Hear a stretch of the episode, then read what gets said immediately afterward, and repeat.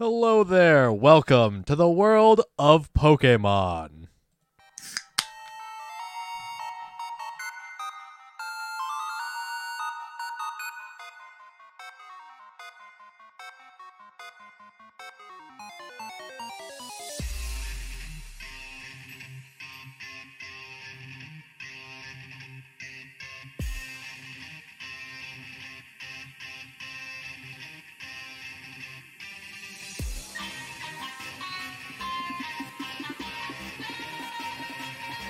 Welcome to the Battle Science Podcast, a Pokemon Go PvP podcast where we talk about Pokemon Go and all things related to Pokemon Go PvP. I am one of your hosts, Steven, aka Boy in the Woods, joined as always by Jesse, aka Rocket Admin J. Getting the slurp in. Don't forget to hydrate. It is August 24th, 2021. We are in the. Technically, this current Silph Arena season hasn't completed because the finals aren't over, but for all of the rest of us that never. that didn't make it into. What are they in now? Worlds? Sounds right. Something like. Yeah, and they're, they're going into the Worlds tournament. Um, the season's over. And we'll, we'll resume in theoretically October, like it has before. No, no announcement officially yet. But we are in late August. We're in a really odd spot in the game, if you didn't already know. I would say so. Waiting on Niantic's response to the Hear Us Niantic. Um, the what was it? GBL season nine announcement. Yep. Uh, the next seasonal announcement. This current season has a week and change, a week and change or so left. Yeah. So we're we're in a nice lull. I wouldn't surprise me if tomorrow we just get all the info. such as such as recording a podcast on Tuesday and having it go public for podcast services on a Friday. It happens. It's to be expected. You know what's not expected? Patreon supporters. Our Patreon producers. Thank you to our Patreon producers for the month of August Dolphin93, Evo Stevo, Winston the Champ, and Jamar. Uh, you can become a Patreon producer by going to patreon.com slash battlescience and backing us at the $5 tier or higher. Um, get your name shouted out at the beginning of every episode, every podcast that we have for that month. Um, the other thing you can get by backing us at a dollar or more on Patreon is the Battle Science After Dark podcast. That is a no holds barred, all language available. If you didn't already recognize, the Battle Science podcast itself is family friendly. Battle Science After Dark is not so family friendly.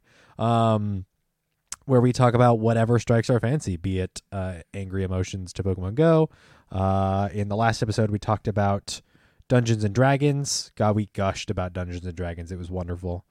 And we talked about something else last episode, and I don't remember what. Oh, it was the the night before the Pokemon Presents. So we talked about sort of our expectations for the Pokemon Presents. Um, spoilers: we didn't get Pokemon Pinball, and I'm kind of okay with that. So I started playing the Pokemon Pinball from the original Game Boy because you made me remember how much fun it was. Uh huh. I played for about an hour and then remembered why I quit playing it. Why did you quit playing it? Bad response time on the the flippers. Oh, yeah. I imagine it's not super fantastic. I uh almost wanted to throw my phone. Ooh, don't do that. Don't do that. No, I was no, like, no, "That's no, no, right." no, don't do that. My family hated me playing this game because I would rage. Mm. Well, I don't know where I was going with that. Uh, we have a show for you now. Battle Science is primarily a podcast. Most of our listeners are podcast listeners. Of all of the episodes, for you to go over to youtube.com slash the link is in the description because we we're we're 50 subscribers, guys. We can get to 100. Do it. I've uh, fifteen dollars I have to donate to Extra Life. We can make that sixty five. We need fifty more subscribers on YouTube. to get youtube.com slash battle science, it'd be so much easier to link out to the, the battle science YouTube. But of all of the episodes for you to go to youtube.com uh, to battle science's YouTube channel and, and watch, uh, I would say this is the episode. We have this week our Pokemon Go 101 or Pokemon Go PvP 101. Um, we have a, a PowerPoint presentation. It's technically not PowerPoint; it's a Google Slides. Uh, but we have a presentation to go over, um, to to help us break down as much information. This episode is going to be primarily the before a battle, the core mechanics of battling, and your timers and your strategies while in battle um, will be next episode. Now, what we're, what we're probably going to do is a little bonus episode next week. So we'll have podcast episode this week rather than a break, podcast episode next week, and then rather than a break, our regular scheduled podcast the week after. Because the week after is going to be the beginning of September, and it's going to be wild. We should have a little bit more information and news than what we currently have for this episode. Yes, because this episode we'll have we'll have a, a news roundup. It's one article, and if you're watching the video, you know exactly what it is. But we'll get to that in a moment. Uh, Patreon. You can hit us up on Twitter, battle at battle underscore science. Email us, uh, em- email us battlescience.podcast at gmail.com, etc. Reach reach out to us over on the Discord um, all that fun stuff. Did I mention to you that I have? Um, I already have the community question For this coming week? for this for this episode. This episode, I have a community question Okay. that would that will then cover not next week but the week after Okay. in our next regularly scheduled Battle Science pro- Okay. uh, podcast. Do it. Uh, alrighty, let's quit delaying. Get to playing. Uh, Ooh, that's good. the Giddy up now. This is the news roundup. the one and only news story we have for this episode because somehow we have like nothing uh, not that we don't have anything to talk about we could have gone into the new factions meta that was announced um But know that you're myself or I are doing factions, and if we were going to talk about factions, we'd want to pull people that have been playing on it. we'll get to all of that later. But yes, you are correct. Um, the only piece of news we have is September's Community Day. So not August, September uh, 19th, I think. It's a Sunday. Sunday, September 19th, 2021. Your local time from 11 to 5 p.m. So the double length, even though the COVID bonuses are gone, asterisk, at least for the end of August, we have no idea what Niantic's doing. The double length community days look like they are going to continue. September Community Day. Asha, watch out. The Sea Otter Pokemon Oshawott will be featured. Surprise! It's the water type starter from. Gen 5? Yes, uh, Unova. Is it Gen 5? Yep. Yep. Uh, trainers, we're excited to announce that Oshawott, the Sea Otter Pokemon, will be featured during September's Community Day event. Features Oshawott will be appearing more frequently in the wild. It will also be attracted to rainy lure modules. Wait, hold on. Uh, if you're lucky, you you might encounter a shiny Oshawott. So does that mean if like regular lure modules will just be whatever random spawns, I imagine there'll be a pool. and then rainy lure modules are just Oshawott? Uh, is that what does it say? Just Oshawott? It will uh Oshawott will be appearing more frequently in the wild. It will also be attracted to rainy lure modules. So that just means they added it to the spawn pool. Is what I'm Cool. reading. Interesting. If you're lucky, you might encounter a shiny Oshawott. If you play for about an hour and shiny check, you will find a shiny Oshawott. You don't have to be lucky. Don't. Don't go buy a lotto ticket. Uh, evolve Dewott, Oshawott's evolution. During the event, or up to two hours afterwards to get a Samurott that knows the charge attack Hydro Cannon. Who, Surprise! Who would have guessed? Samurott will now be able to learn the charge attack Razor Shell. This attack will be available for Samurott to learn even after the event has concluded. No stats are yet released No. as of this recording. that this this is kind of an oddly generic statement of uh will now be able to learn the charge attack razor shell. So this is like now? Is it now as in when the community day starts? I'm confused.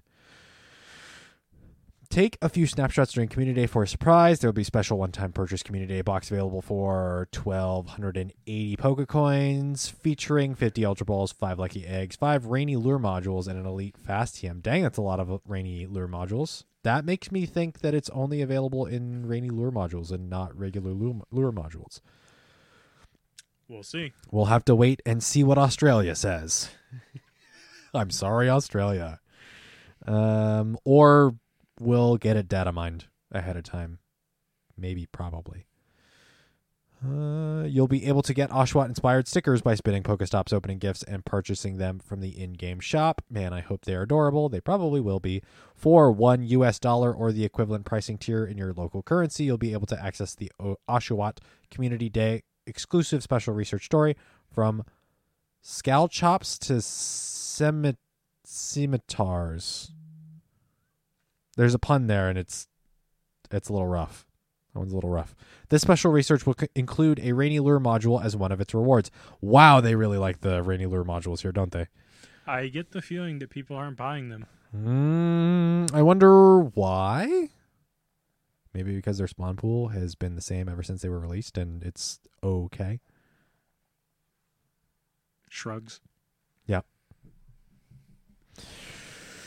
Stay tuned for when tickets uh, for the From Scalchops to Scimitar special research story goes live. Tickets are non refundable, subject to applicable law and exceptions set forth in the terms of service. Please note that the special research will not include an in game medal.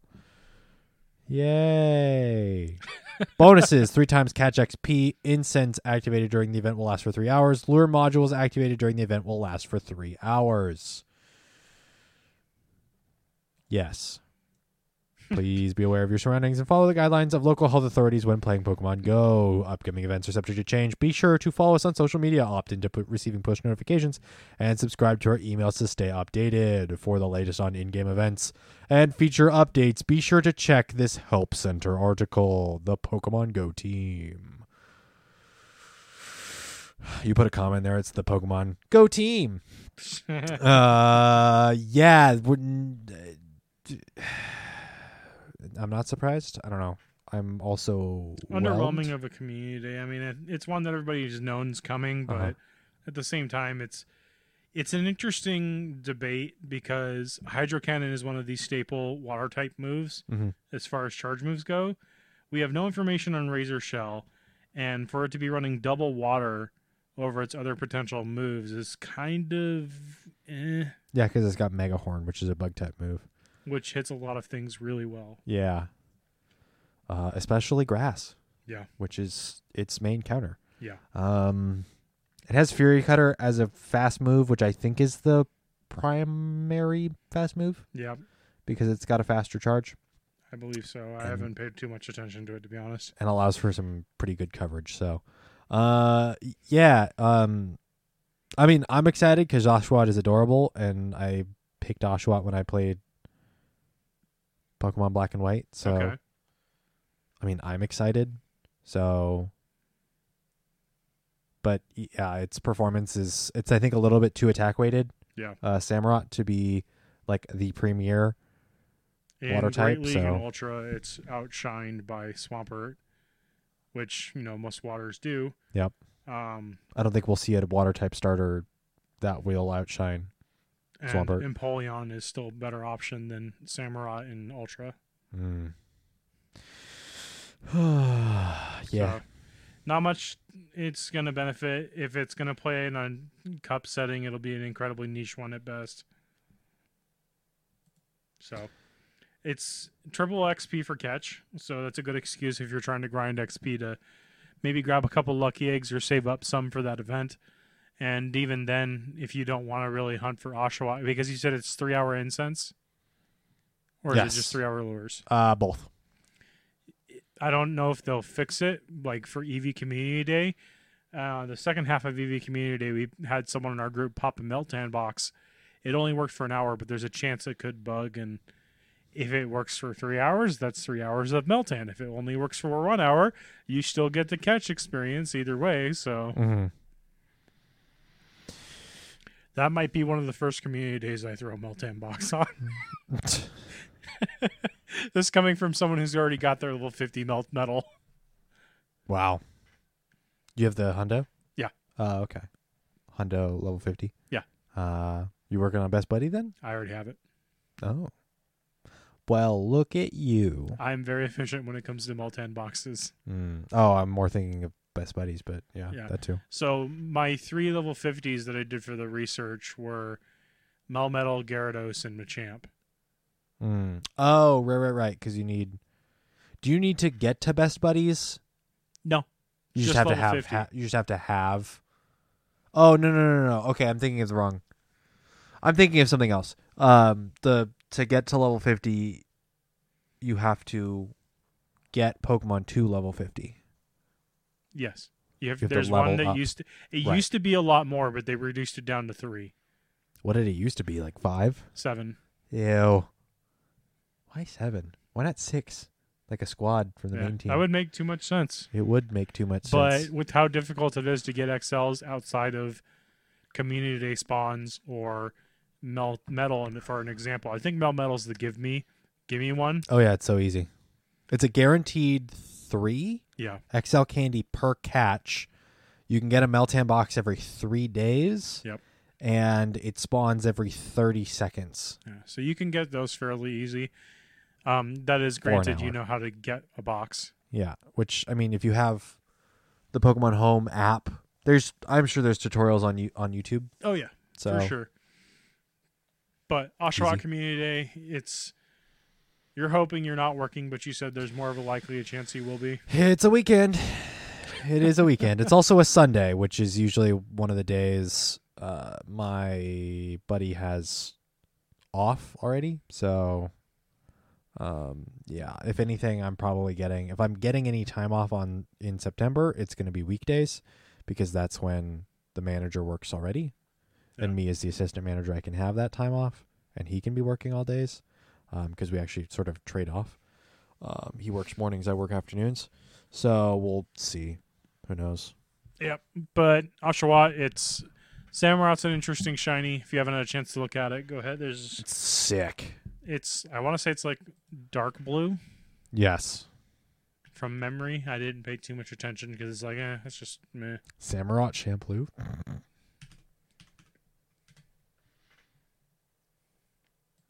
It's like a navy, isn't it? Yes. Yeah, and then its horn is like orange. I would liken it to a bronze. Okay. There we go. Uh, Samurott is Oh, that's a YouTube video. also one of the options for the new uh, Arceus game or Oshawott. Yes. So good PR move on their part to put it out this month Uh, I mean, after the announcement. maybe they thought that far ahead. I don't know. Let's not Who give too much credit. yeah. I mean, in this article, it's not like to celebrate because if they did for like the Arceus thing, it would be. I would have figured it'd be August, and then they would have also said, "Oh, here's a Cyndaquil, Oshawott, and what was the third one? Is it Rowlet, Rowlet. the one So- we don't have yet. Do you think we get that in January then, with Arceus, or January, February, or whenever it's whenever it's coming out? We get an event, and then the three starters are spawning in the wild. if we frequently? don't get the Alolan starters by the end of January next year, then it's a summer event. Hmm, okay. Because with Alola, I think Hawaii, I think beaches. Of course, winter for us is summer for other places. Yeah. So, who knows? Pure speculation on our part. Yeah. Hmm. Spotlight hour is over. I can close the game. Did you get your squab yet? Ooh, I caught them. Ugh, Sorry. I caught some. Caught some? That's it. Yep. Yeah. I don't know. I don't know what else to tell you. I did the thing. We've been there. We've done that. We've gotten some candy. Uh That's funny. Steven's doom scrolling in the middle of the podcast. Sorry. funny jokes about the NFL license uh NFL video game license that I guess EA might be losing, which is like E E E. E, which is fine. This is fine. Is it time for our special presentation? Uh, welcome to a special presentation. I'm trying to do like the like Disney VHS. Welcome to a Battle Science podcast production. The like you get the weird like motion graphic thing. Trailers for movies coming soon on like the VHSs, and you're like, I hate this. I have. I wish I could have. A, I wish I could step into the future and have a button that I could instantly skip these. Uh, those are jokes. Okay. We certainly do have a thing to do. Let me hit some buttons and make sure Nothing breaks. there we go. Voila. Okay, this is probably the reason you're here. If you don't know about Pokemon Go PvP, this is part one, theoretically, of two parts of what I'm calling the preseason primer. Because this is a project you've had in the works for quite a while. I wanted to do something like this last year for last year's Silph Arena. And this is for uh, average listeners of the Battle Science podcast. I'm sorry. You're probably going to tune out here and that's okay. Or you'll put this on in the background. You'll you'll either turn off the pod, pause the podcast, never come back, or you'll tune us out here and you'll never come back. Or you'll tune us out, you'll be doing stuff around the house, you'll be talking to your kids You missed a spot.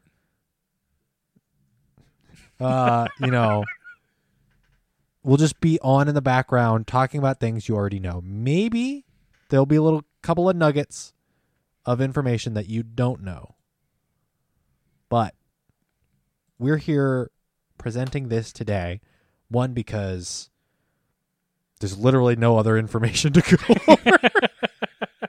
we somehow timed this incredibly well with n- basically no news to cover in the world of Pokemon Go, but also to bring a little bit more of a reasonable, hopefully reasonable intro into Pokemon Go PvP.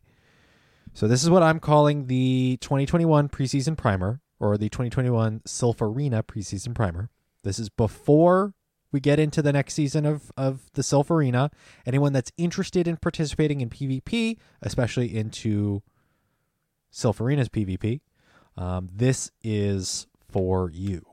This So- is more or less our tool of introduction for anybody that has never done PvP or has done the rockets and you want to learn how to be a little bit better, or if you're one of those people like a couple of our uh, senior citizens in our Pokemon Go group and our local group that don't know how to PvP and get very frustrated when they don't win in certain matchups or scenarios. Here's why. Uh, when you say senior citizens, I feel offended for them. I don't. Uh, let me hydrate. Hold on. So this is more or less an introduction. It's going to be It's in two parts. Yep. So this episode is basically all prep. This is before the battle. So this is like the basics. Maybe you've played Pokemon Go before, maybe you haven't. Maybe you've played a couple of rounds in Go Battle League, maybe you haven't. This is the base information before going into Pokemon Go PvP. we're here to help you set up and learn how to.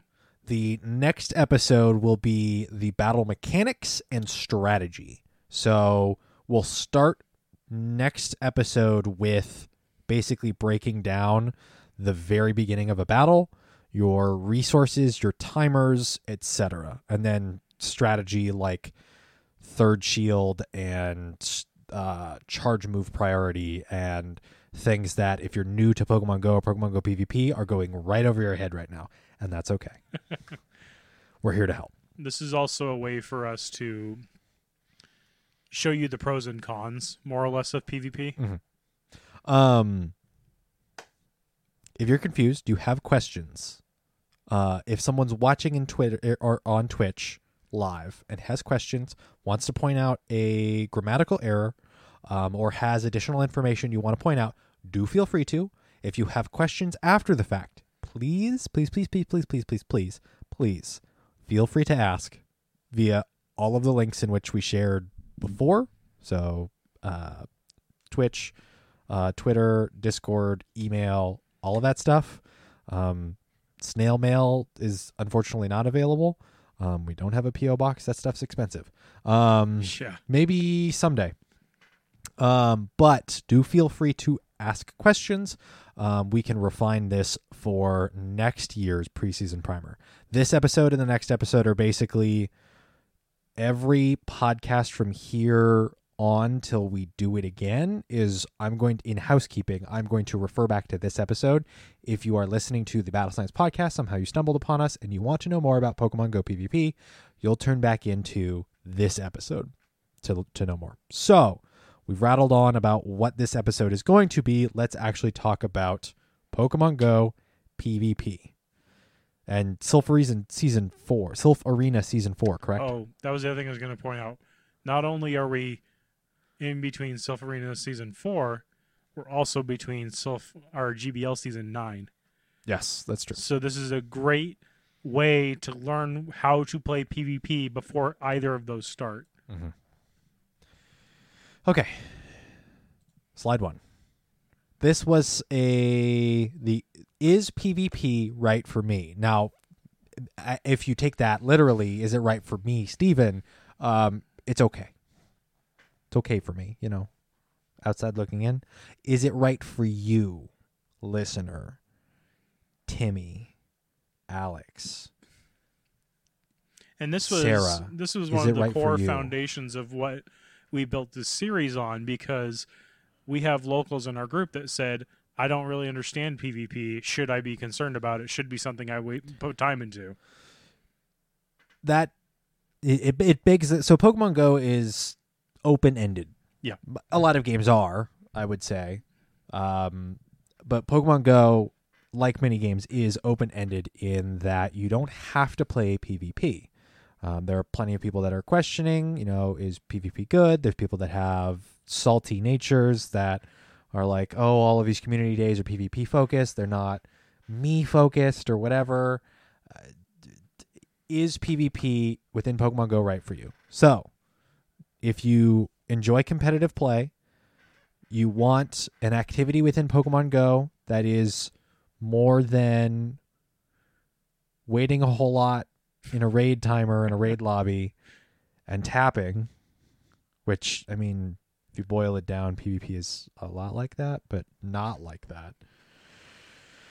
If you want to engage with the community more, if you want additional rewards and exclusive rewards, uh, if you want a better way to showcase your collection of Pokemon other than staying in your box and looking at them and having fond memories, And throwing them Um, in gyms. throwing them in gyms, um, and well, then if you like any combination of, of those, PvP might be right for you.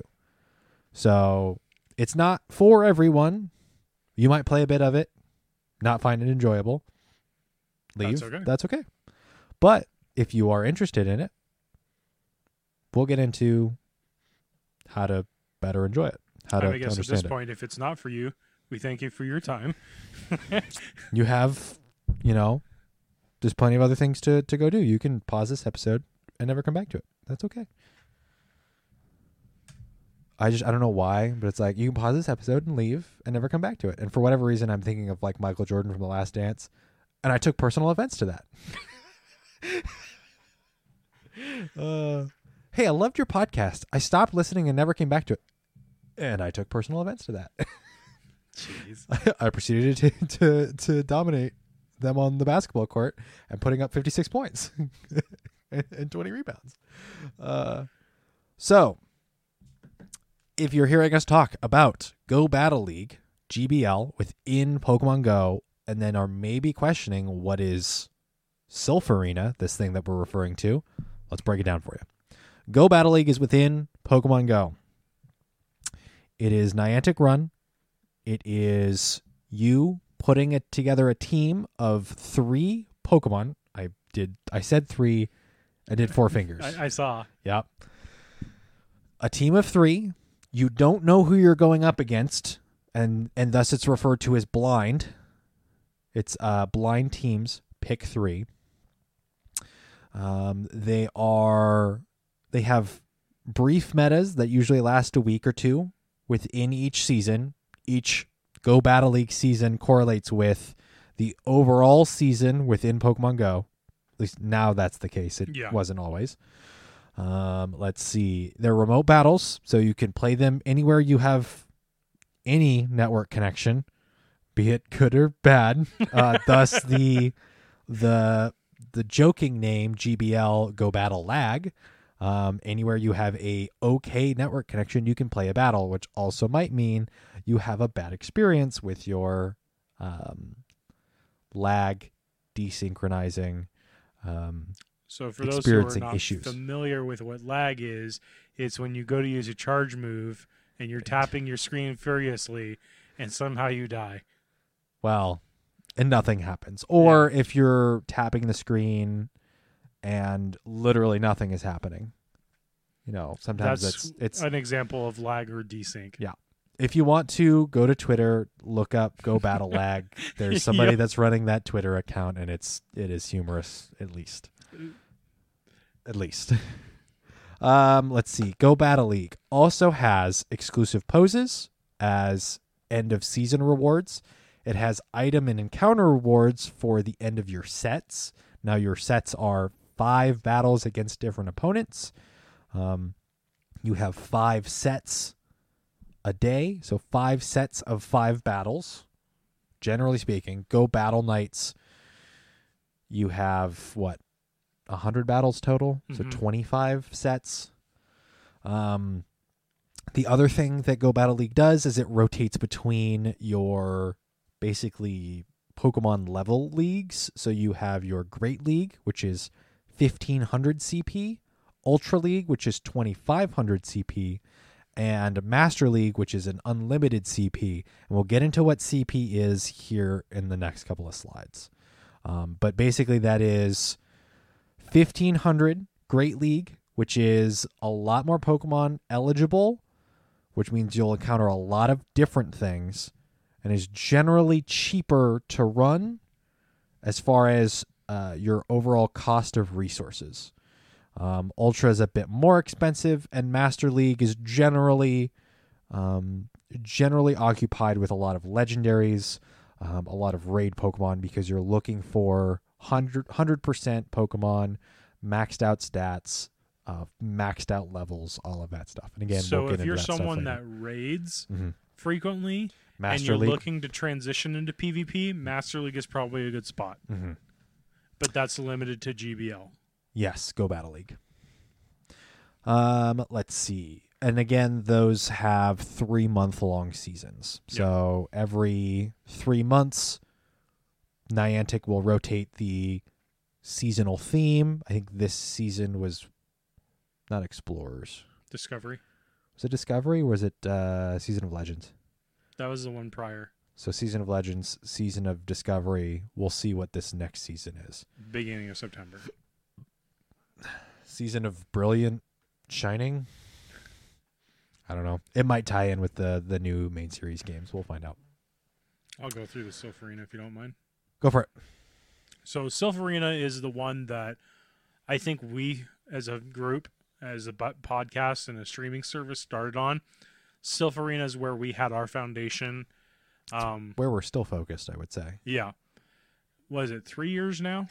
Three years that we started with the Boulder Cup, and our first stream was in Seattle with the Yeah. Pokemon group. Yeah, we started we started streaming Pokemon Go with the first months, with the first Silph Arena Cup. which was Um, Boulder Cup. Mm-hmm. Um, but we'll get to that in a minute. So, and the difference with Silph Arena is you have teams of six, and you pick three of those six when you go to fight your opponent. Mhm. Both teams are visible, so you see your opponent's six Pokemon, Mm-hmm. and they see your six Pokemon. It's kind of like playing Uno, but you well, you have the, you can you see can see each other's cards. You don't know how they're going to play them, Yeah, but you can see each other's cards. Which I have not played Uno recently. I can't imagine that's an enjoyable way to play Uno. that's got to be a weird way to play Uno. So the difference of Silph Arena versus Go Battle League, in Go Battle League, you're just randomly placed against five different people in your set. With Go Bat with Silph Arena, you play the best out of three matches against one opponent, and then move on based on how many rounds are in the tournament. Silph Arena is tournament focused. GBL is not. Uh, there are different thematic metas every month. For example, the Boulder Cup we were talking about was limited to rock, steel, fighting, and ground, I believe. That sounds right. And it was a limit of 1500 CP. So within Great League, Um, each month has a different theme, and it's not just types. Sometimes it's concepts. Like there was one, I want to say last year, where it was you had to pick one Pokemon from each generation to complete your team of 6 Mhm. Uh, Unova, I don't know if Galar was around at that time, and Alola were kind of clumped into the last slot together. these were ge- the generations of the Pokemon main series games. So the Correct. originally the handhelds, now they're going on to Switch, which I guess is also considered a handheld. Yeah. Semantics. But so the one thing that Silph Arena does offer is every month there's a unique twist or concept that you have to build a team around. Um, it's community driven. Silph Arena was originally derived of PvP came out and people were like, we want to battle against each other in tournament settings This was before. So Go Battle League was actually released a year after. a year after. So the PvP mechanics and feature within Pokemon Go was released. There wasn't a structure for battles, so the Silph Arena was created, and then was it a year later? Some months later, Niantic put out the matchmaking system that was Go Battle League. Correct. So. uh, there are live or monthly remote tournaments. Live, when we say live tournaments, we talk about a period of one day where you play over a couple of hours based on how many participants are in the tournament. Mhm. And then the monthly long ones are where, for example, when we host in our Discord server the Silph Arena tournaments, we'll say, okay, we'll start it the second week of, let's say we start in October this season. We'll say maybe the second or third week in October, and then you schedule with your opponents to play on a certain day and a certain time that works best for you and that opponent for that round. You play your match, resort, report your results, and then as soon as everyone can finish and as quickly as possible, we move on to the next round in the tournament. But that's something else for a later discussion. Um, Silph Arena is Great League focused. It has been for the entirety of its conception. The in- individual competition where it's you against matched up against other people, um, and your rank is solely based on your own performance, is Great League focused. There is a team based organized competition, um, which is called the Silph Factions. That does have a, a person in your team can play different between different metas or different um, of the league. So Great League, Ultra League, Master League. Um, but that is the only instance in which the Silph Arena has gone into hot leagues higher than Just Great League um, that has actually been relevant, Yeah. Uh, one of the great benefits Or- that we've ranked, I should say. one of the great benefits that we've had the awesome experience to have is through Silph Arena, you do have to make friendships with the person you're battling.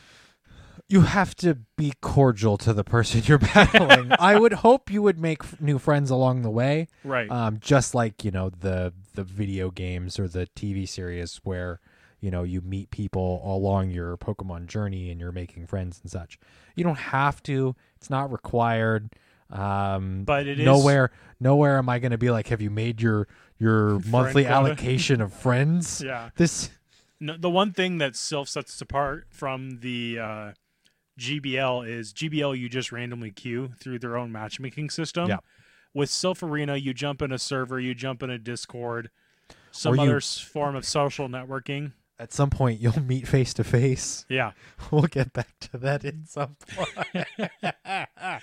but the reason I say you have to make friends is because you have to physically send that person your friend code, and then once you do, you're able to battle each other remotely as friends. yeah. and that's how Silph does it. Mhm. It used to be you could just meet up in person and scan the QR code, or just do the same kind of thing, exchange friend codes fairly quickly to uh, establish that friend connection. Because I want to say it was two years ago, prior to the pandemic, to battle a friend remotely, you had to be ultra higher. When COVID hit, they removed that ultra level friendship requirement. Yeah. That is true. So now, thankfully, uh, Niantic has allowed us to battle at even below great friends. Yeah. You just have to have like uh be be on your friends. Have the person on your friends list, and have I think one interaction, which basically Right. means sending sending a gift and having that person open it. Right. So I'm probably going a little too much on this one, but it's just it's been a great experience for both Steven and myself. We've gone to places we would never have gone before. We've gone to mega tournaments hosted by this group with I would say what we had 300 participants in Portland. I don't know. It was a lot.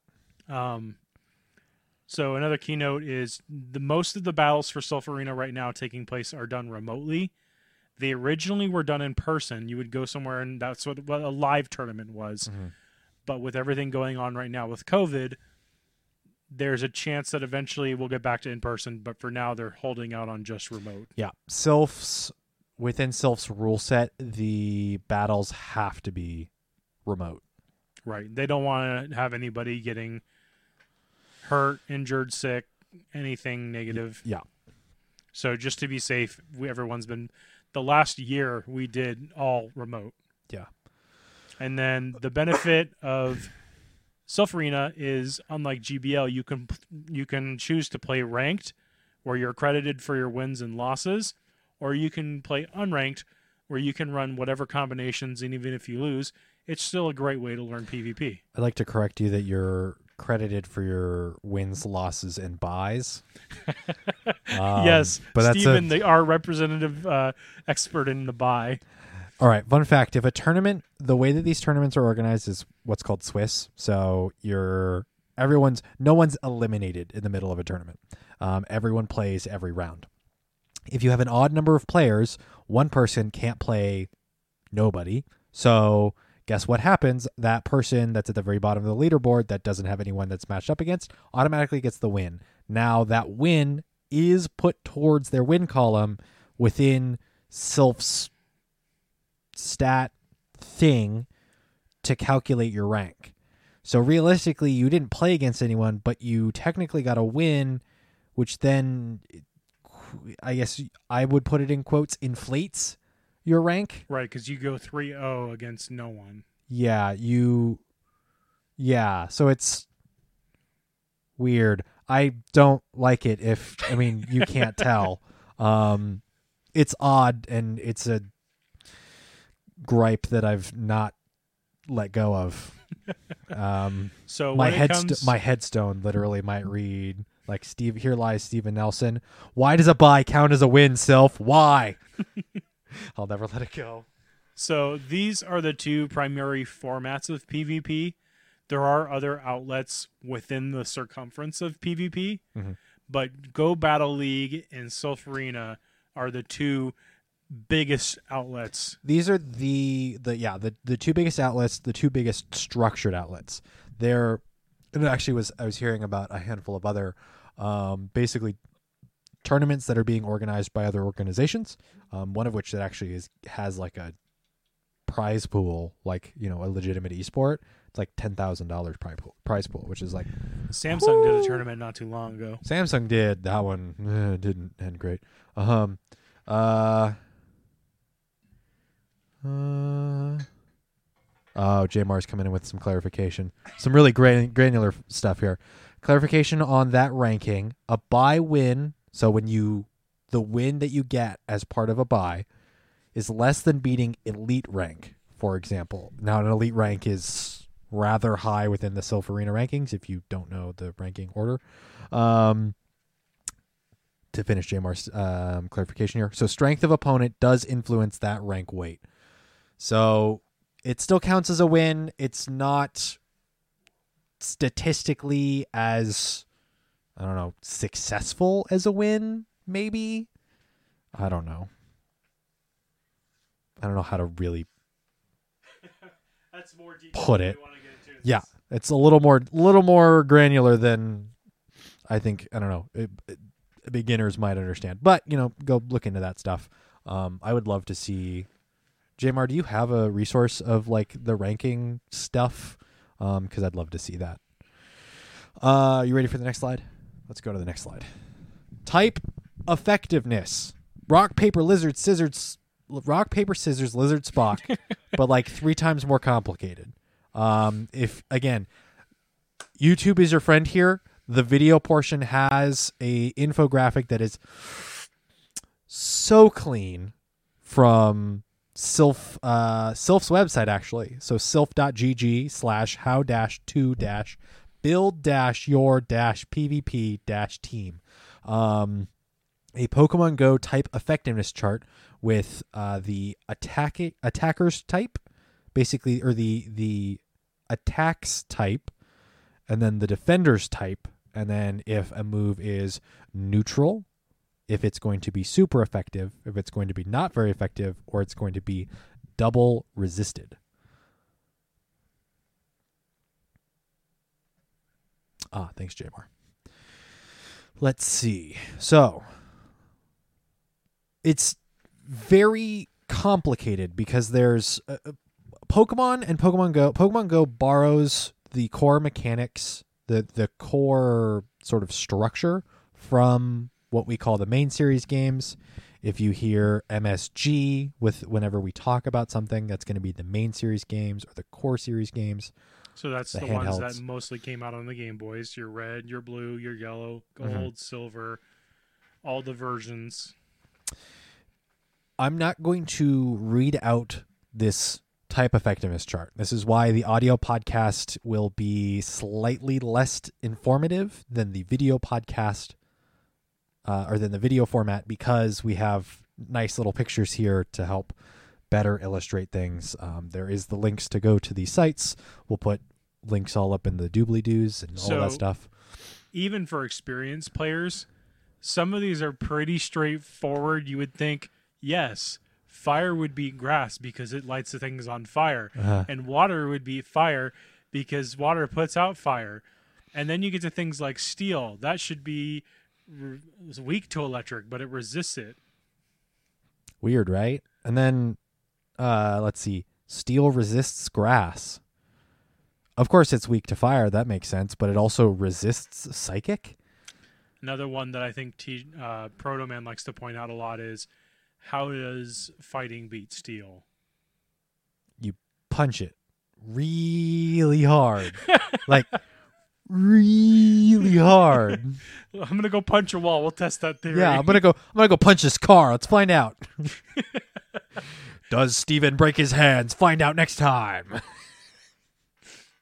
So there's even for experienced players like myself and Steven, you sometimes forget certain matchups. There is a lot to remember. my knowledge of it is psychic, ghost, dark, and poison is very bad. There's there's sort of your rock paper scissors, and then there's your not rock paper scissors Yeah. loadouts. Um, but suffice it to say, you should learn your matchups. Um, it's very important. It is one of the layers one of the key layers of the foundation of Pokemon Go. Um, but the one thing to note is Pokemon type advantage. Just because one move is super effective against the type of a Pokemon doesn't guarantee your victory. Nope. So just because your Lucario with counter and power up punch is super effective against Snorlax. Snorlax doesn't mean it's going to win. It's probably going to win unless that Snorlax has the you get into shield advantage and all of this other stuff. There are ways to win losing scenarios. And it's not type effectiveness is a part of the puzzle. Yes. So numbers, we're gonna get into like just the the the toppest levels of numbers, just the skim, that little bit of foam that's on top of a latte of the numbers of type effectiveness. So any any move that is super effective against a Pokemon is going to be doing 1.6 times the the normal damage. If it is a neutral move, so say let's go a normal uh, a normal attack on a normal Pokemon. So say um, Vigoroth is using Body Slam on another Vigoroth. That's going to be doing Body Slam's base damage. Technically, although there's stab. Yeah, but that's another thing. We'll we'll get to that here in a moment. The super effective damage. Now, here's the funny thing: normal type, no normal move is super effective against another type. Normals just don't doesn't have. Normal is an incredibly blah type because it's not super effective against any uh, any one type. Um, so say fighting type against a normal type. The counter or a power up punch is going to be doing 1.6 times the amount of damage against a normal type than it would against another fighting type because it's super effective against that normal type. Now, not very effective if, say, a fighting type is using counter against a flying type. It's going to be doing 0.625 times the damage. So it's not going to be doing full damage, it's going to be doing less. Now, because the flying resists the fighting. Exactly. Now here's the weird thing. The immunity or double resisted. So immunity is would be the phrase in the main series games. In Pokemon Go, there actually isn't such thing as immunity. So in the main series game, if you used a For We've a- example, a normal type against a ghost. yes, nothing happens. It the basically move is ineffective. Yes, they the there's a, a bit of text that appears on screen. Nothing happened. You the this Pokemon used uh, Body Slam on Haunter. Nothing happened because it goes right through it. There's there's no damage taken. Now in Pokemon Go, math things and a, a more fast paced battle system, actual damage is still happening but it is basically double resisted. It turns into a 0.39 times the damage.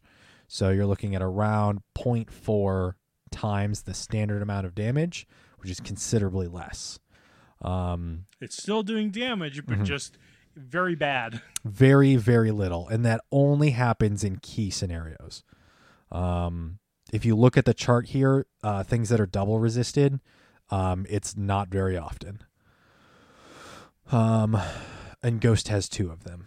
Of the one, two, three, four, five, six, seven, eight. Out of eight of the double resisted, Ghost has double resisted against normal and fighting. So Ghost is looking good. Now, double effective. Double effective is interesting here because not every Pokemon has only one type. There are Pokemon that have two types. When a Pokemon has two types that are both weak to the attack, so let's use a common example of Abomasnow as a grass ice type or grass and an ice type. Both of those types are weak to fire type. And if something hits a f- uh, if something throws a fire type attack at Abomasnow, it will take double the super effective. Well, not mathematically. It, it's what's called double effective. So that multiplier is 2.56 times the damage. And again, that is only when a Pokemon has both of its types weak to the type that it's being hit with. So, math. Generally speaking, just know the concepts when it comes to these damage multipliers. It's not you can big brain play Pokemon Go PvP and know the math and statistics and stuff, but it's better to have more practical knowledge and generally know your type matchups and know what's what each Pokemon that you're using is going to be super effective against and what you're going to resist. Right. So, So, for example, if you lead a Squirtle and I lead a Charmander, I know that's a very disadvantageous matchup for myself. yes. And to prolong that fight in certain scenarios is not a good option. hmm You're going to want to try and switch the odds into your favor. But there's also advanced mechanics where keeping that in might not be a bad idea either, but that's something we'll get to in a later discussion. That's next episode, baby. Where's my mouse? There's my mouse. Okay. Stats breakdown. If I didn't confuse you enough already with numbers, Here we go. we're going to try and go top level here because stats are somewhat important and are what we use to determine if a Pokemon is going to be okay or not. Or as Steven likes to call it, butts. Oh, butt cheeks? Butt well, cheeks. I mean, yes. Lucario has a great moveset. Its stats make it butt cheeks. What's the asterisk to butt cheeks? What do you mean? Can you give the crowd an explanation? Of what butt cheeks is? Oh, I mean, because we're a family friendly podcast, I can't call something bad, dirty language. Right, so you just say bad. It's just just, say- bad. I just say, no, I just say butt cheeks. It's a more direct analogy to what I would want to call it, but I can't call it. I mean, I, I don't know. We could maybe determine the tiers in which, like, bad, butt cheeks, doo doo, stinky doo doo, maybe. I don't know. I don't know. We can we can maybe determine that later. Put that on a shirt. Mm, yeah. Well, I mean, I do want to do just the. I'll have to show you the sketch of what Okay. the butt cheek shirt would look like. So yeah. Um, could you imagine a mug and it just has, just like it's the it's just the drawn outline of a pair of Cheeks. pair of cheeks. Yeah, Alright. that's some butt cheeks right there. that's some that's some bad coffee. Uh, all right. Base stats. Pokemon Go simplifies the absolute heck out of the main series games stats. I'm not going to go into crazy numbers, details on the main series games. I've been warned against that. Yeah. Um, suffice it to say, Pokemon Go translates that information into translates the information and stats and stuff from the main series games into Pokemon Go. I'm not going to go into the nitty gritty on how it translates and all of that stuff, but we'll just break down the most important bits here. So, your Pokemon's base stats when it comes to Pokemon Go attack, defense, and stamina, aka HP. Uh, health points if you don't play a whole lot of video games. Yeah. Um, Speed is non existent. I wasn't going to reference it, but yes. At least um, that one. Speed was in the main series is in the main series games. It does of tweak numbers here within Pokemon Go, but it's not visible and it doesn't matter. Yeah. Basically. Every Pokemon has the base stats of attack, defense, and stamina of the species, which are Each evolution. Yes. So each species, so each species evolution has its own base stats. If Every ever- Pokedex number has its own core stats. uh, sorry, I'm gonna asterisk that because things like Deoxys that have different forms have different base stats. Right, but in Pokemon Go, those are each individual reference re- dexes. Are they dex numbers? Interesting. Well, they're not separated dex numbers. It's you click that Pokemon and it has different forms. Big old wacky looking asterisk, Asterisk. made out of crayon. Um, the example we have on screen here, Nido uh, is Nidoqueen, and we'll we'll get to Nidoqueen here in a second. But when we're talking about base stats, Nidoran female, Nidorina, and Nidoqueen all have different base stats when it comes to attack, defense, and stamina. The other thing to keep in mind, and we the reason we have these screenshots on here, is that each individual Pokemon has its own stats as well. Stat distribution. Those are called IVs or individual values. So when you catch a Pokemon that is a 100, say if you're doing raids and stuff, it has 15 out of 15 attack, 15 out of 15 defense, 15 out of 15 HP. That has a that is a what we call a 100% hundo, all that stuff. Um that has max individual values, but it's still played it still has the modifiers of its species base stats.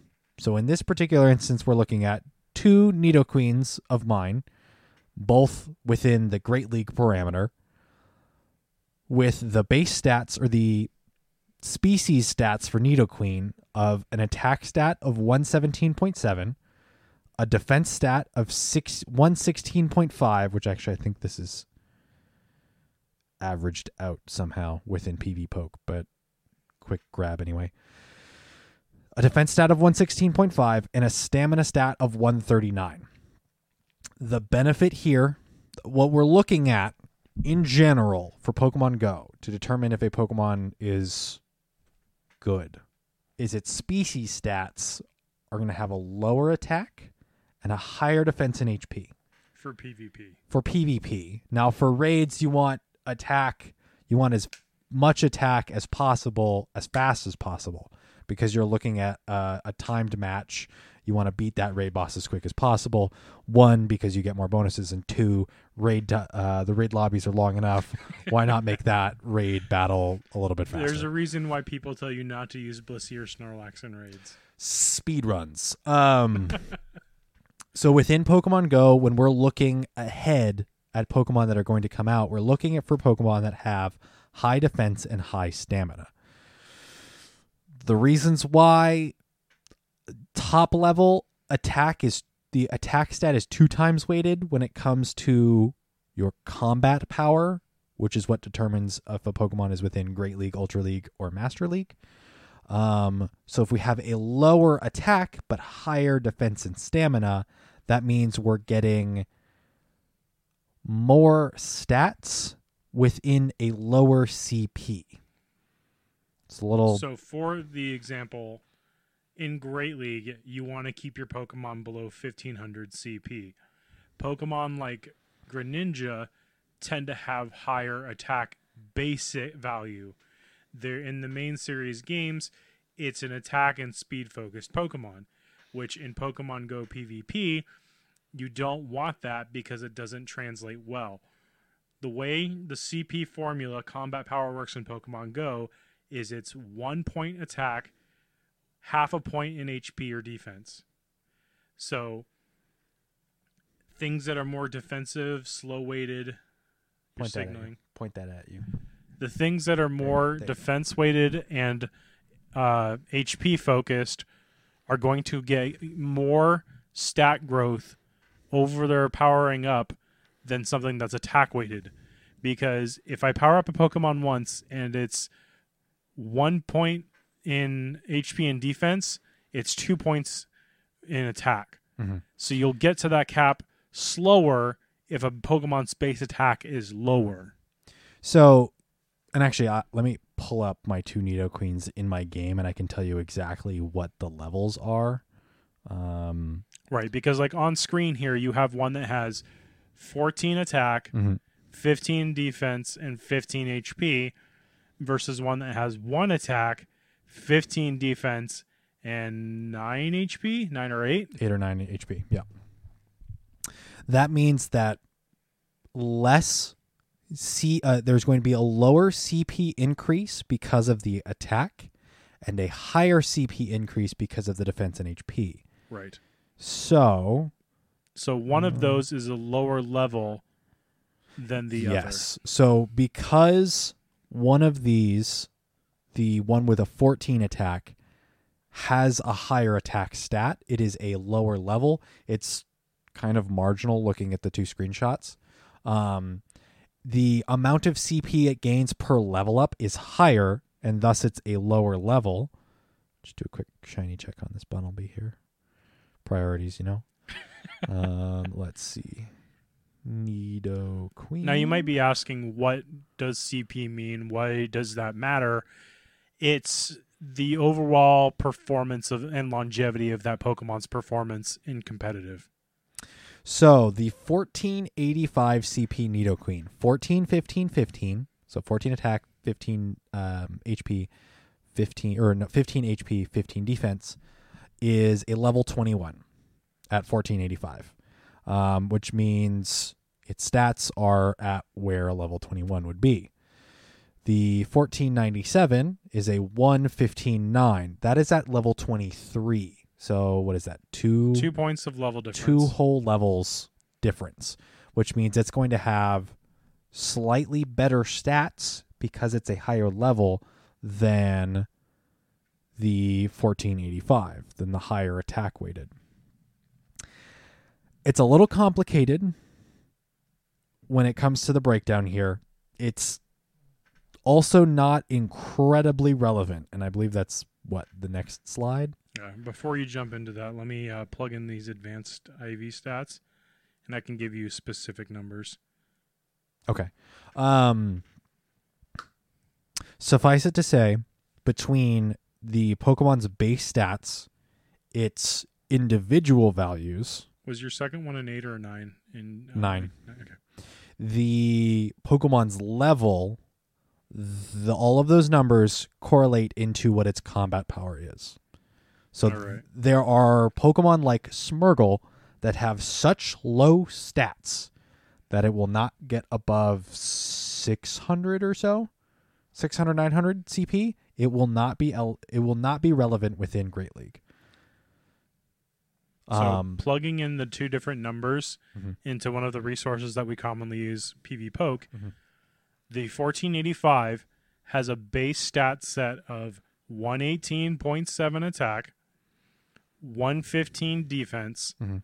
135 stamina, whereas the other one has a 115.9 attack. There's the difference in the attack. Mhm. A 120 defense and a 138 stamina. So the one on the right is technically going to survive longer than the one on the left, where the one on the left will do slightly more damage because of its higher attack stat. Mhm. But overall, the longevity in PvP is what you're going for. okay that might be a little confusing That's a lot of numbers. I apologize. No, and well, this whole slide might be a little confusing. If you've got questions, feel free to ask. Just don't tweet at us. Is this Pokemon good? Because that frustrates me. Seeing uh, Jerry Seawolf and Kakuna Matata. Jerry Seawolf writes a lot of the um, articles on breakdowns of new Pokemon and breakdowns of uh, upcoming metas. Uh, Kakuna Matata is the one that runs PvPoke. A lot of people tweet at them, "Hey, is this Pokemon good? Which one should I power up?" There's two of them, and it's like they make resources to tell you that specific question. that to give you the answer to those specific questions. They themselves ha- are human beings with lives of their own. There's not a team; they are individuals. Go use the resources. yeah. So please don't tweet at us with, "Hey, is this good?" Um, and I totally expect like JMR or somebody to tweet at us right now. He's gonna bring that Smeargle. Hey, Yeah. is this good? hey, is this is, will this be good in Great League ever? no, no.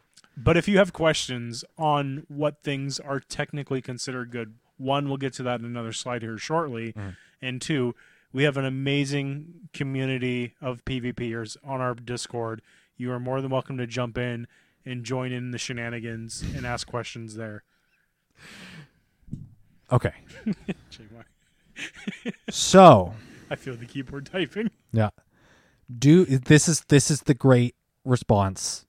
The the the great question of Pokemon Go PvP. Do IVs matter? Short answer. No. Long answer. Sometimes. Yeah. There's an even longer answer, and I will not get into it here. Suffice it to say, if you have something powered up for Great League and you've been using it, it's still going to be good because it's considerably less resources for you to build something up next. That shouldn't stop you from continuing to catch Pokemon to try and find the best that you can. Because the, that's the one benefit of Pokemon Go. There's always going to be new stuff spawning. You can always catch more stuff, get more candy, get more Stardust, get better ranked Pokemon. Yeah. So, If you have something you are particularly happy that you have, so like a shiny community Pokemon or something that's from an event that you want to use in competitive, go for it. Mhm. There's just a chance you might find a better one at some other point, but you can't live in FOMO when it comes to PvP. so this screenshot that I have here that blends in incredibly well because the background's like almost the exact same um, with our uh, the rest of our slide here um, is a generically built Umbreon and the rank one Umbreon. So generically What is built. the rank one? The rank one is a zero in attack, a 15 in stamina, and a 15 in. I almost said HP because it's the same stat. A 15 in defense and a 15 in HP. But I so mean, it's 0, 15, 15. more so when we say rank one, we mean out of all the possible combinations of IVs, this is the most appeal situation. It is the ideal, the best because usually the rank one, when we say rank one, the the best statistical version of a Pokemon for PvP, and usually within Great League and Ultra League, um, as long as it doesn't cap out right at fifteen hundred or twenty five hundred, um, basically means it can be leveled beyond that. You are looking for the maximum amount of HP and defense you can get while also hitting exactly 1500 or exactly 2500. Yep. So you want the most amount of the the most amount of stats within HP and defense that you possibly can from leveling up. from leveling up while hitting at the cap because it's useless if it's 1501. If it gives me 3 more stats in defense, but it's a 1501 still useless. Yeah. So, I could tell you some horror stories about people that accidentally powered up something not knowing. And any of you with kids or grandkids, oops. I sympathize. Oops. But I thought I wanted to go higher. Your Vaporeon was only 1500 CP. It wasn't very strong. Yeah. so, short answer no, IVs don't matter. Long answer sometimes they do. It just because you have something built up doesn't mean you should stop catching Pokemon. Correct. Um, if you really, really, really want to invest in it eh, within Pokemon Go, um, you can look for those rank ones. There's also sometimes advantages to have Pokemon that are not those rank ones. So in this particular matchup, the Umbreon, what's called a mirror matchup, where it's you are using the same Pokemon as your opponent, um, thus mirror. Um, the mirror matchup between Umbreon and Umbreon, the rank one Umbreon actually loses because it's actually dealing less damage than the non-ideal Umbreon.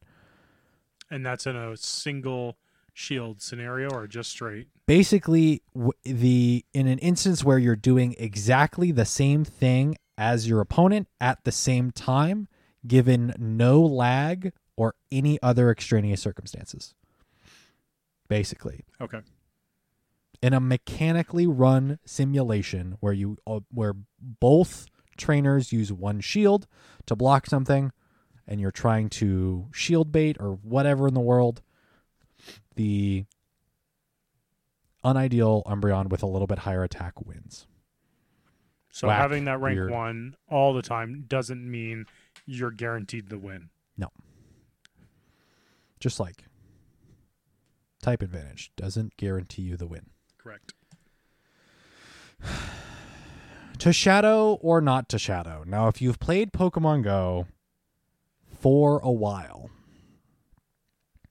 you might know of shadow Pokemon. These are Pokemon that Team Rocket will basically like release. You beat them, they rage quit, they leave one of their Pokemon behind. Yeah, basically. You can catch that Pokemon and use it as your own. Excuse me. Um shadow Pokemon are a little excuse me, goodness gracious. Shadow Pokemon are a little bit different than or have a little bit more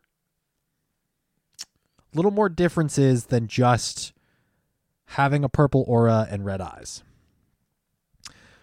Shadows have a increased cost to power it up to higher levels, as well as a higher cost to unlock the second charge move. So your fast attacks, which are on by default, you have one charge move that's available off the uh, by default on all Pokemon. You can unlock a second charge move by paying additional resources. The second charge move in the case of shadows are an additional cost. Now, if you know of shadows, you can also purify, so you can spend Stardust, a resource, to purify that Pokemon. That will increase its level. Um, let's see, To 25. increase its its level to twenty five. If it's not, what happens if it's past that? It's Does it never. just stay. Shadows are always level 5. Why no? But if you power up a shadow Pokemon to level twenty six and you purify it, I think it just comes out at 26. Okay. So it comes out to 25 or whichever's highest. Yeah. 25 or its current level. Um, but they always spot out, pop out. You catch them at level 5. Purified, if you spend the Stardust and purify it, have a reduced cost to level up and a reduced cost for the second move. Shadow Pokemon have the charge move a the charge move frustration by default. The one thing to note with frustration, it's bad and you can't remove it on any given day. There has to be an event going on where frustration is TMable, where you can use a TM, a technical machine, to remove frustration and add a regular charge move. You can't use an elite TM. You can't use basically the premium items to remove frustration. It has to be on a given event. And Niantic's been pretty good about putting those out quarterly. Yeah, so about every three months we'll get an event where frustration can be removed from a shadow Pokemon. Um, In no circumstance can I think keeping frustration is a good option yes, because it is costly and does minimal damage. Yes, it doesn't do a whole lot of. It's just not. It's not good. Trust us, it's not good. It is butt cheeks. The quintessential charge move that is butt cheeks is frustration. You don't want it. Now, the one thing to remember is if you have a shadow Pokemon and you're using it as a PvP Pokemon, removing frustration is an additional cost. You might want to see if you can get a a reasonable stat distribution, statistic dris- distribution for that shadow Pokemon if you're going to remove frustration for, from it. Correct. Um, because it does cost additional resources to unlock to remove frustration, add the second move, which not all shadows really require the second move to be unlocked. no, there's a couple I could think of that just need they're fast. yes. But in the long run, having that second move is Coverage. usually helpful. It's additional coverage. Um, we'll talk about coverage. I don't know when we'll talk about coverage. A little later. Someone at some point. Um, I think that goes into team building. Yes. Um, let's see. Let's see. Let's see. Um, yes. So frustration is limited. Uh, has a limited removal windows. It's expensive, and shadow Pokemon are more expensive. Oh, by the way, the image on screen is Shadow Lugia, which isn't in the game yet, and that's also the Shadow Lugia variant from Pokemon XD Gale of Darkness, which isn't a main series game. It's a spin-off game. It just looked cool. It's one of my favorites. So maybe at some point we'll get this variant in Pokemon Go because we got Armored Mewtwo. Maybe we'll get Shadow Lugia, The original Shadow. the original Shadow, uh, because Pokemon XD Gale of Darkness was an evil organization turning Pokemon into Shadow variants, and then you had to go and catch those. You had to steal them. Actually, you had a gauntlet that you could throw Pokeballs and steal other people's Pokemons, because you can't do that in any other so game. kind of like Mewtwo in the first movie where he was stealing Pokemon. Yes, with his own Pokeballs. yes. Yeah. Wow. Another key thing that I forgot to put in the notes here Mhm. is Shadow Pokemon are only obtainable through rockets. Yes. Rocket Grunts, Rocket Leaders, Giovanni. Yep. The Rocket Team Rocket. boss. A boss. A boss is a child and they're beating us. What we gonna do, boss? Each species of the Shadow Pokemon are on a timetable. I have seen things come and go. I have not seen things that have left come back. So That's true. That is true. Shadow Pokemon that have been within the rotation have not cycled back. That is frustrating. Yes. because Charmander and Squirtle had a few appearances, or Charmander and Bulbasaur. Bulbasaur has had quite a bit of reoccurrences, but I have never seen a Shadow Squirtle. It was around for the first couple of days when Team Rocket first came out, and this was a thing, but it has not returned yet. Maybe at some point we will see that. Um, so if there is a certain species, uh, one resource you can always check out to find out what current shadow Pokemon are available is the Silph Road.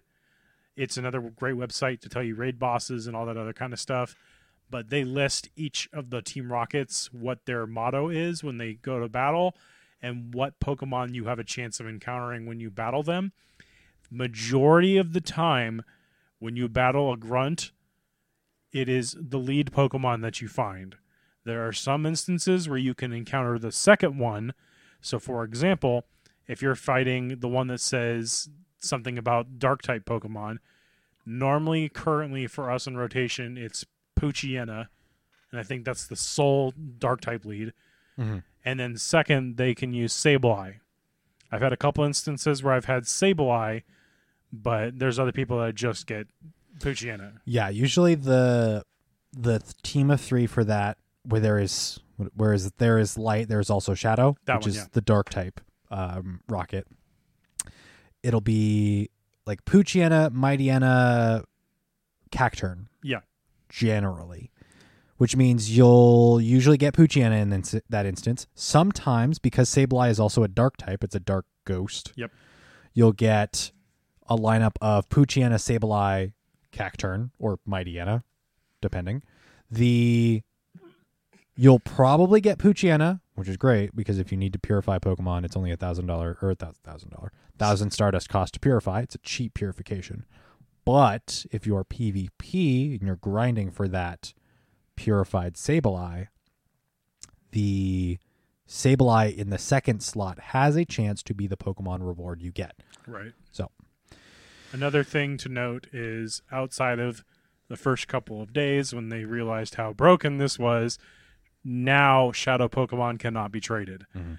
The keynote there is extensionally long, and the TLDR is when you purify Pokemon, each of their stats go up by two.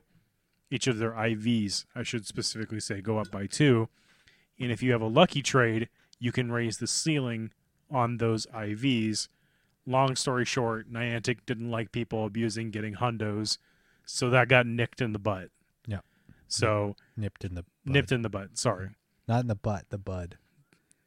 Yes. Yeah, you're I'm all over the place tonight. So if you are hunting for shadows, just realize this is not something that can be traded. yeah. You have to purify them before you trade them, And then when you do purify them, they are considered a special trade. Just like a shiny would. Yep. Or a legendary or mythical. I'm shaking my head. the other odd thing about shadows, and this relates directly into PvP. This is their selling point. shadow Pokemon give 20% more damage in all scenarios, 20% more damage output. The downside is they will take approximately 19% more damage. So they it, uh, originally it was general uh, generalized to they give 20%, they take 20% more damage. So they become a little bit weaker, but a little bit stronger as far as damage. So there are some Pokemon that absolutely benefit from having this double edged sword, Yeah. and some Pokemon that really don't. So, um, key winner here is something like uh, Exeggutor, which is Exeggcute's evolution. Confusion is a move that does a ton of damage. It's a slower move, but it does a ton of damage. You add a 20% damage increase to already a huge chunk of damage. You're outputting a lot of damage. Yep. And Exeggutor, in general, is a pretty defensively built Pokemon. It's got a little bit more bulk to throw around. Um, without this buff of a sword, double edged sword uh, feature, it wasn't very used commonly. But now that things like it have a shadow variant, you see it, and when you start to see how quickly that damage adds up, you go, "Oh crap, this hurts." And Exeggutor is also one of those ones that gets off fast firing charge moves. That move that used to not be threatening imme- almost immediately becomes half your health if it gets through. Yes. So shadows are basically the double edged sword of you give more damage, you take more damage. So how does that play within, you know, team building, powering up a shadow versus a non shadow? Um, Resourcing it. to shadow or not to shadow is in fact the question. I would say second question versus do PvP do do IVs matter? There's Some a lot of questions being raised. winners, I think, of the shadow mechanic introduction. Victreebel for a while exploded in competitive. I think it's still pretty relevant. It's okay. The amount of razor, I mean, Razor Leaf does a lot of damage, and They Shadow, added twenty percent more damage to it, it does a lot and of it just shredded against things even that resisted it. That's a lot of damage. Another one is uh, Nidoqueen. Ever since they've redone uh, poison types with Poison Fang and Poison Jab, uh, in a neutral matchup for Great League, Azumarill is one of the top performing overall in Great League. Shadow Nidoqueen can now beat Azumarill where the regular Nidoqueen does not. So certain shadows perform better in certain scenarios. Much like a lot of PvP, it is incredibly situation based, but there are guides out there. There are recommended. This is a good shadow Pokemon to go after versus things that are just good to get the resources for. And the benefit is uh, resources like PvPoke will actually distinguish between a shadow variant of a Pokemon and its regular variant. Yeah. It's non shadow. Yeah. So, um, Purified doesn't have any bonus, Any battle bonuses? any battle bonuses. Um, it gains, what is it, return hmm as a charge move in place of frustration, which can be TM'd at any point in time, which can be switched out to a regular move at any point in time, which is good because return is generally bad. Um, But return is also a legacy move, so once you remove it, you cannot get it back. even with an elite TM, you cannot get it back. So, um, the other sort of downside about purifying is that it adds two into every stat um, of that individual's Pokemon. So, where you might have a shadow that is 0 15 15 um, or 0 13 13 in a probably a more uh, a better example here, purifying it would give it 15s in its defense and stamina, but it would also make that attack stat 2, which means it's going to be a little bit less effective. depending on the species in their base stats. Yes. So the other thing is once you purify a Pokemon, you cannot make it a shadow again. There are currently no mechanics to make a Pokemon Shadow other than catching them from grunts Yes. or team leaders. So uh beware when purifying. Um, generally, it's it currently better to leave a shadow Pokemon a shadow Pokemon. especially on the purify. legendaries. Yes. And if you ever want to, again, invite to join the Discord, we like to let people know when the frustration frustration events become available. Yes, that go those go all over Twitter. You should check your news tab in Pokemon Go. Check Discords. Next page. All right, for PvP, there's a lot of Pokemon. Pokemon Go has how many Pokemon are in the game right now? Uh, I have seen. I'd say over 600 now. I've seen 648, and there are Pokemon that I have not seen that I know are in the game. So about 650. Uh, more than that. Um, I mean, I'm there's only eight thinking. regionals. Hmm? There's only eight regionals. I'm thinking there's probably around 700 or so Pokemon in the game. Okay. Someone can tell me a more accurate number as of, I don't know, the event currently, the Galar event currently released more Pokemon in it, which I think I've seen mm, just about everything. No, I take that back. I haven't seen Greedent or uh, Dubwool yet, so But those aren't even a week old yet. Right. But um yeah, there's probably close to around 700 Pokemon within Pokemon Go currently. Tell you what, I'll go put those in gyms for you, Thanks. so you get to see them. I guess so. Um cool. Um There's a lot of options within Pokemon Go for PvP. Not every Pokemon is very good within PvP. Uh Smeargle, don't use it unless you're wanting to lose, which I mean there are some niche scenarios. Um, oh, uh, one thing I think we should. We don't. You keep mentioning Smeargle. One Pokemon that's just never allowed in general is Ditto. Oh yeah, um, because the duplication of another Pokemon is weird. Can you even use it within like battles? Uh, Friendly battles, yes. How does that work? Does it just stay Ditto? Yeah, no, it transforms into whatever they send out. Essentially, they get two turns in by the time he transforms, though. Okay, but then does it copy the move set and everything? Yeah. Wow, directly? Yeah. Whack. All right. I mean, competitively, that could be a fun third shield. That's another term. But you could farm, you could fish out people's moves. I guess. But that's, yeah, Ditto is in Go Battle League and in Silph Arenas, to my knowledge, is just generally banned. If you don't know what Ditto is, Ditto is um it copies uh, the Pokemon that it's battling. It's a Kirby Pokemon. G- yeah, yeah, kind of. Basically, if you know what Kirby is. Anyway, Um. Okay. So, Pokemon to have or to get. The Pokemon I have are basically starters. Starters are cheap investments. You get a lot of them during community days. They're generally pretty common when it comes to overworld spawns within the game. there's usually um, an event for them. There's usually events for them all the time.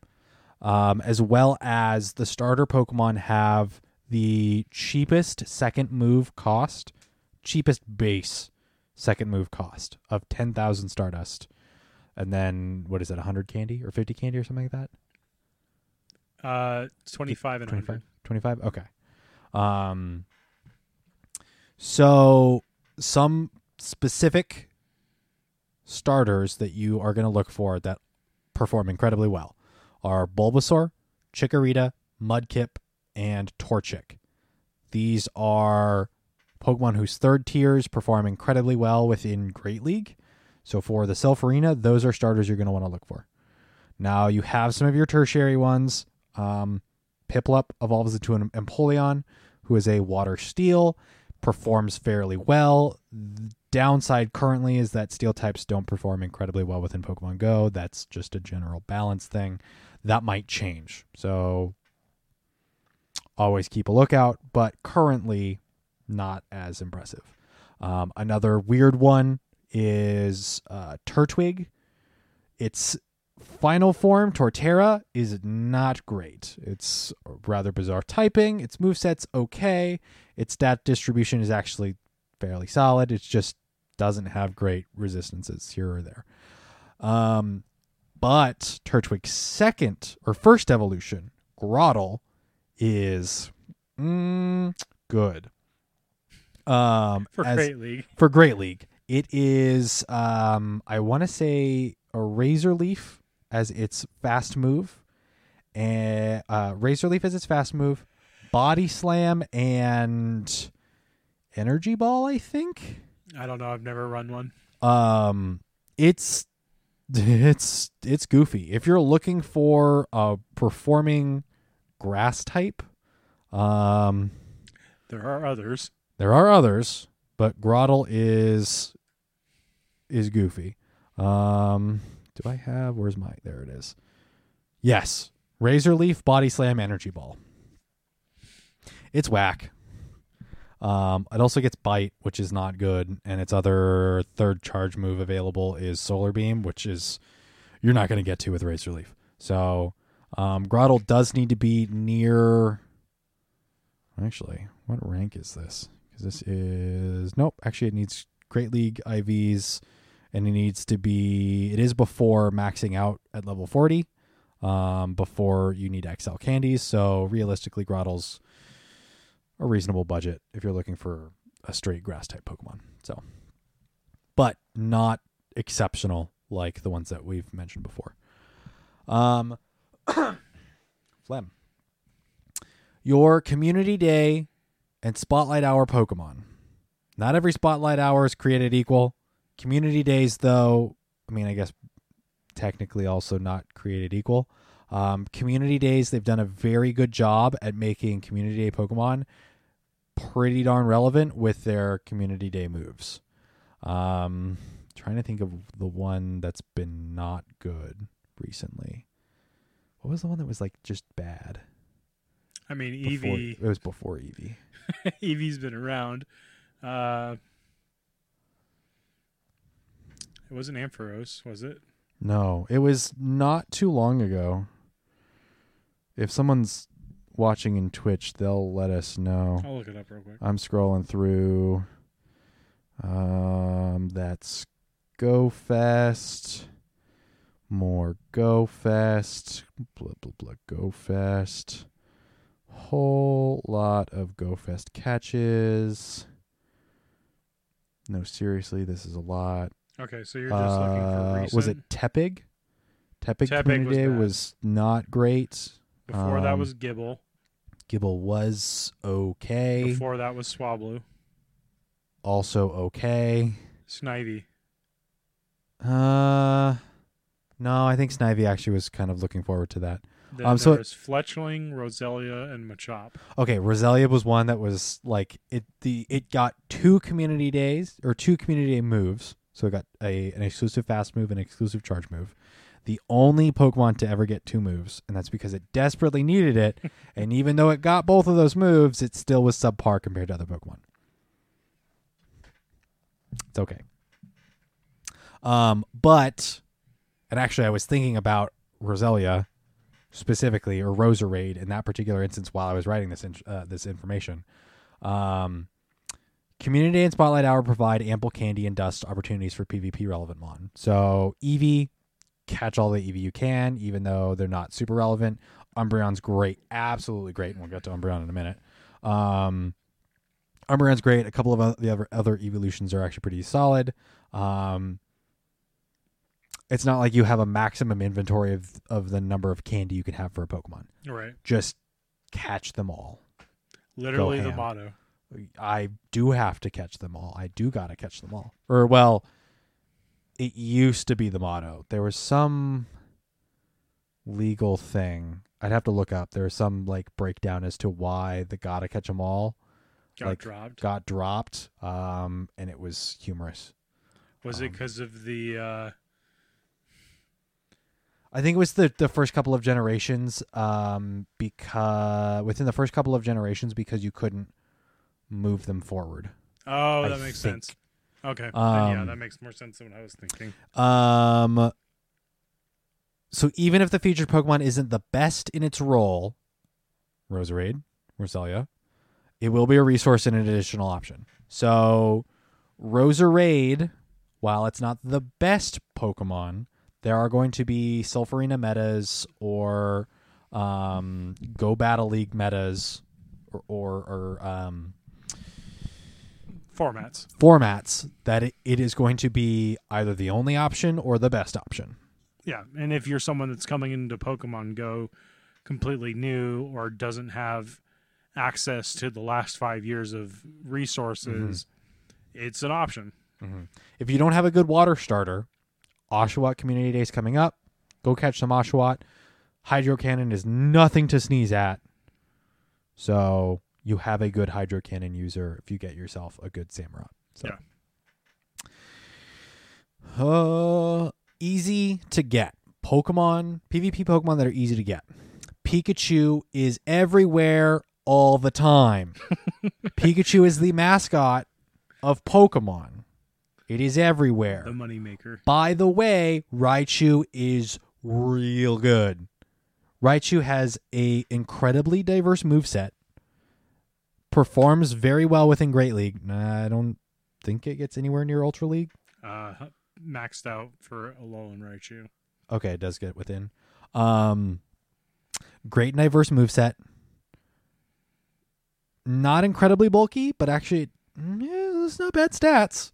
Its move sets help complement its uh, stat at- distribution. huge spam ability. Those charge moves will fire off incredibly quick. So your fast moves, the fast moves have high high energy gain.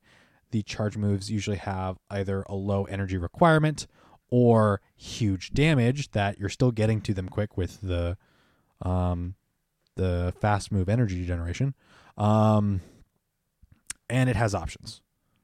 It's it's one of those wild card you can you, you make it your lead. You start that Pokemon off at the very beginning of a ba- battle. Your opponent is going to wonder: Is this Pokemon running? Are you going to run uh, dual wild charges and skip it? Are you going to throw thunder punches? Are you going to throw a grass knot and confuse the heck out of me? Is this thing going to run charm?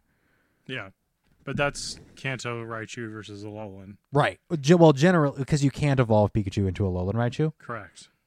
catch Pikachu, get yourself a couple of Kanto Raichus, regular Raichus. Yeah. There you go. Kanto Raichu and Alolan Raichu both have the benefit of being very move pool diverse Pokemon, and advanced strategies when it comes to competitive is move counting. That's something we'll get to in another time.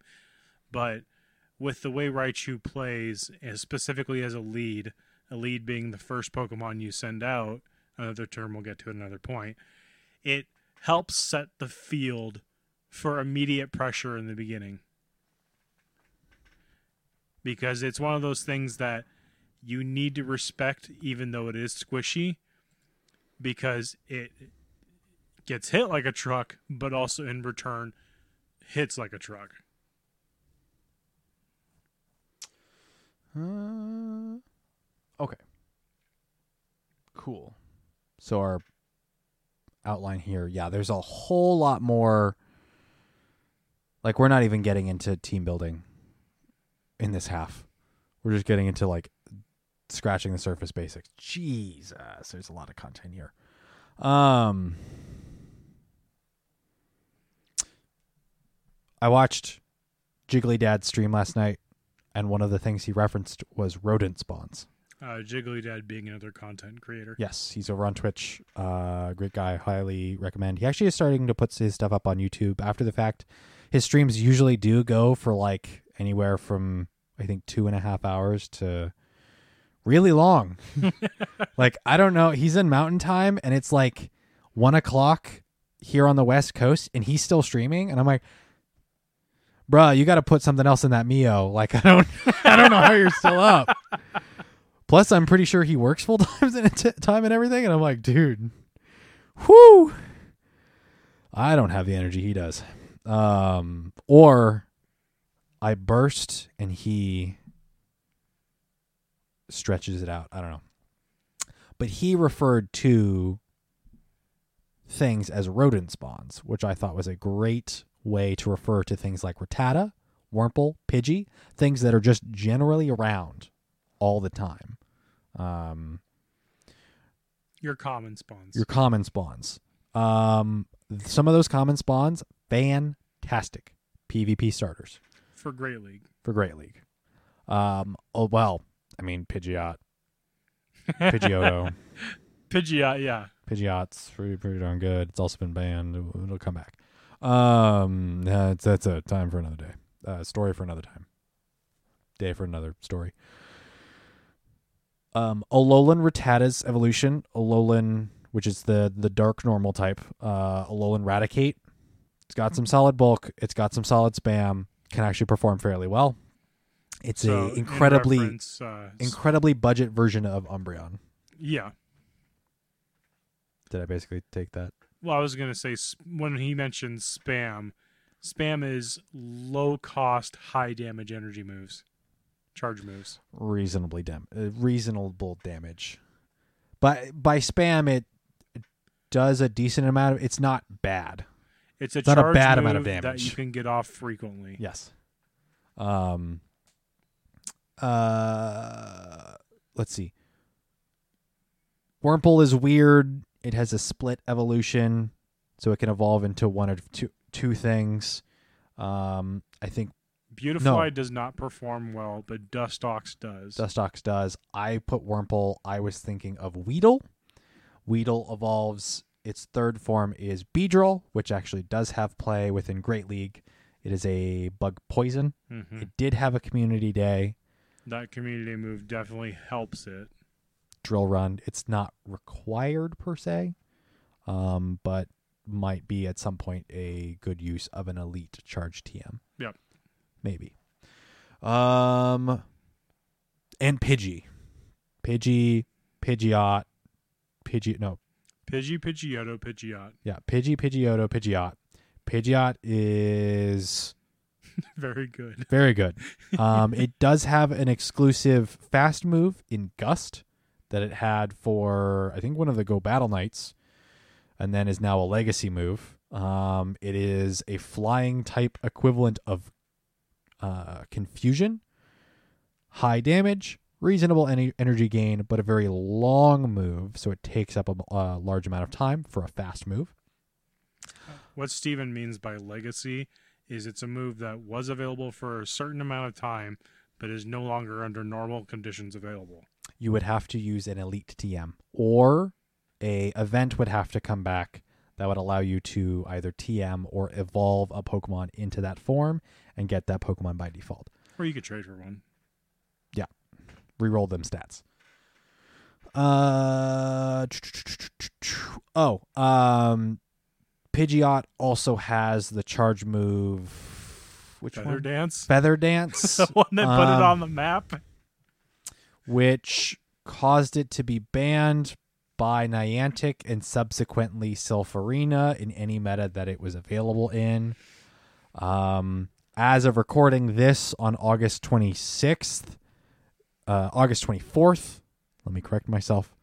Um, the feather dance has not been fixed to a or adjusted. It is still quote unquote broken in that it's It, it was originally banned because it was causing issues mechanically within the game. it caused For the app to crash. Yes. It was Um, so strong. Yeah, it's so strong. Um, but on top of that, the move itself does a large amount of damage, but also, I believe, what is it, attack buff? It's 100% attack debuff. Okay, so it's a, a guaranteed debuff to your opponent's attack, um, which is significant. And if you ask me, absolutely overpowered. Um, something they might adjust here in the next week or so. Yeah. So- So. that might be subject to change. But the issue they have stated in the patch notes and or uh, known's issues page is that the feather dance system crash has been resolved. Yes. The other thing to keep an eye out for, and actually, this is something that we do when we break down upcoming events within the Battle Science podcast, is we talk about the event spawns and event spawns that are going to perform very well within Great League, Ultra League, Master League, perform well within PvP. Um, keep an eye out for boosted spawns because of rotating events. There's always going to be something that you're looking for, or it's going to be relevant, um, or something you just want. Um, For example, going on right now is the Ultra Unlock 3. Uh, one of the featured Pokemon is Skwovet. Skwovet has been, if you listen to our last episode, or maybe it was two episodes ago now, we kind of break down each of the individual featured Pokemon for this event.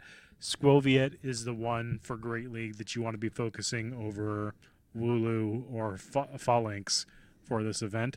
It performs very well in Great League with its unique move set, and it can also perform in Ultra League fairly well, but you do need what's called XL candies, and that's something we'll get to at another point. So farm up those Skwovet while you can. Um, the other thing that I have here is biannual events like the Kanto Tour and Go Fest are great resources for rare spawns. Yeah. So Especially this last Go Fest with Galarian, Stunfisk, Deino, um, Sewaddle. Sewaddle. yeah. Uh, Sableye was another one that was a fairly common spawn that's always been relevant in PvP. Mhm. Um, I know G-Fisk and uh, Deino are some of the main focuses. There were other things. Uh, Tangela was an di- interesting one. Mhm. Um, Trico was spawning. Depending on your weather, you had the availability to get some very rare spawns that are usually only weather boosted or behind raids. um, or behind raids, but they were in the wild with a, a wider variety of um, Individual value.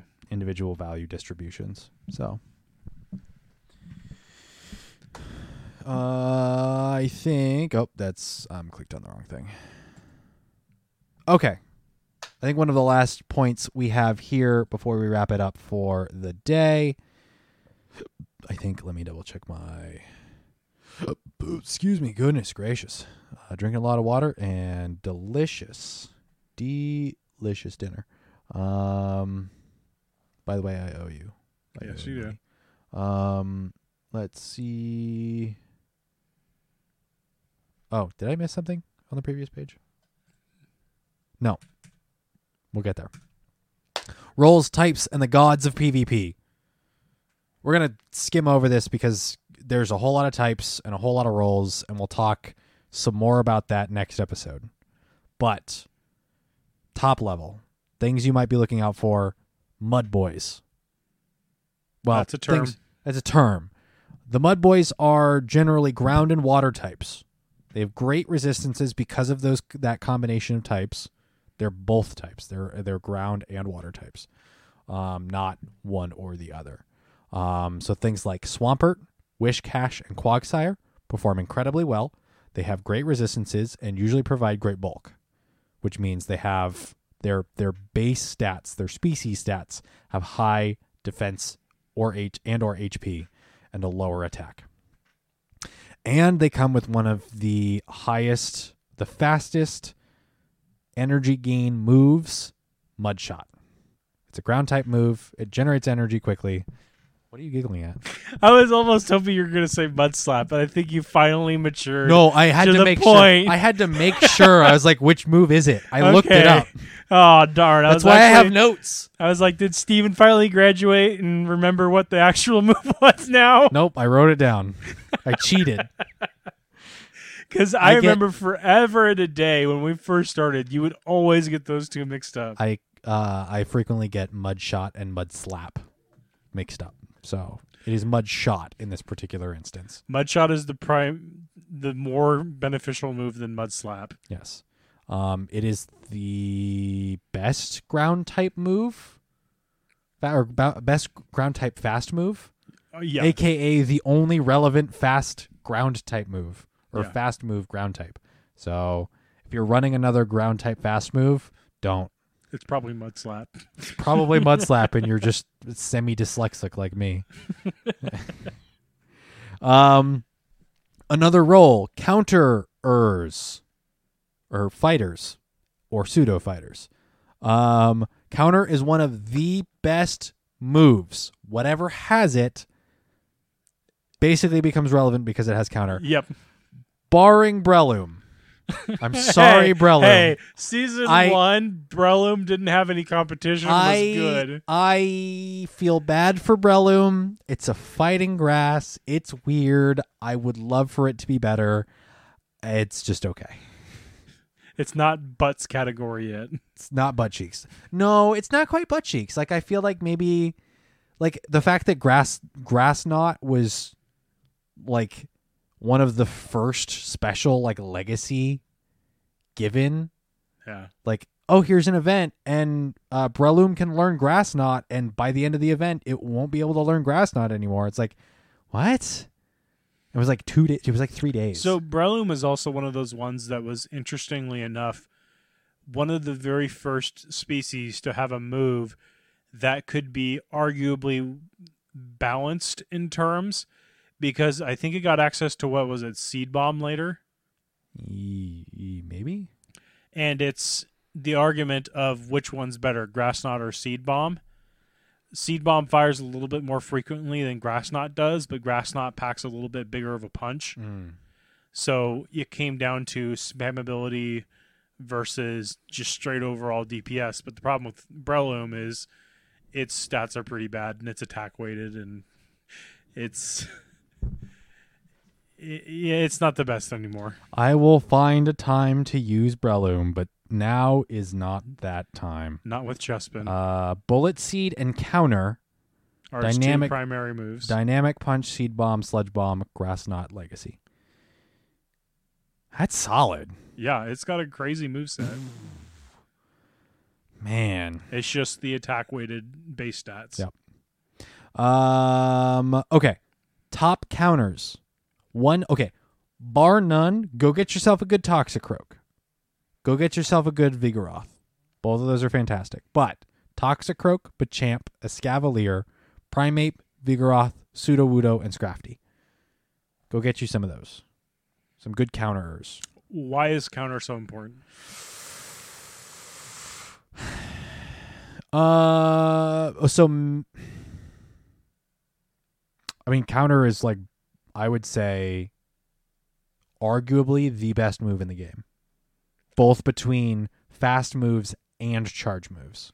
And the reason why is an advanced stat where it goes into how much damage the move does, how much ener- as a fast move, how much damage the fast move does, what the cooldown on that fast move is, and how much energy it's gaining every time you use it.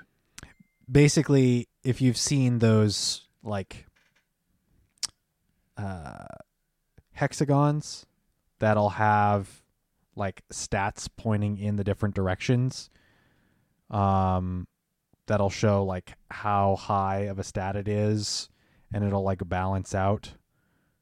Do you know? Do you think what I'm thinking? Um, let me see. They sh- they use it in the main series games for like the stat distributions. Yeah, it's Um, your IVs and EVs. EVs, thank goodness, don't exist in Pokemon Go, except the Pokemon itself.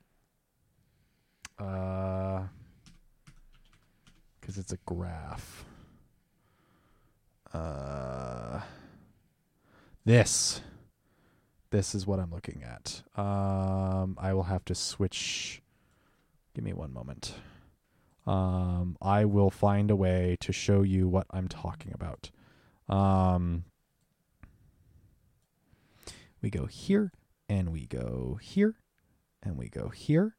So this graph that's being shown on screen now, um, where it's a one, two, three, four, five, six. So it's a hexagon, six-sided um, shape with this sort of weird triangle thing that's pointing in the different stats um, it has. So fast moves have basically it's rather than a hexagon, it's three particular stats, and that's um, move duration, energy gain, and um, Damage. damage. And rather than usually rather than a um in in in in counter's position, it's basically m- the, best, best in of all all of those. Yes, it has. Uh, a, it's a very fast, fast move. It has a, a very quick duration.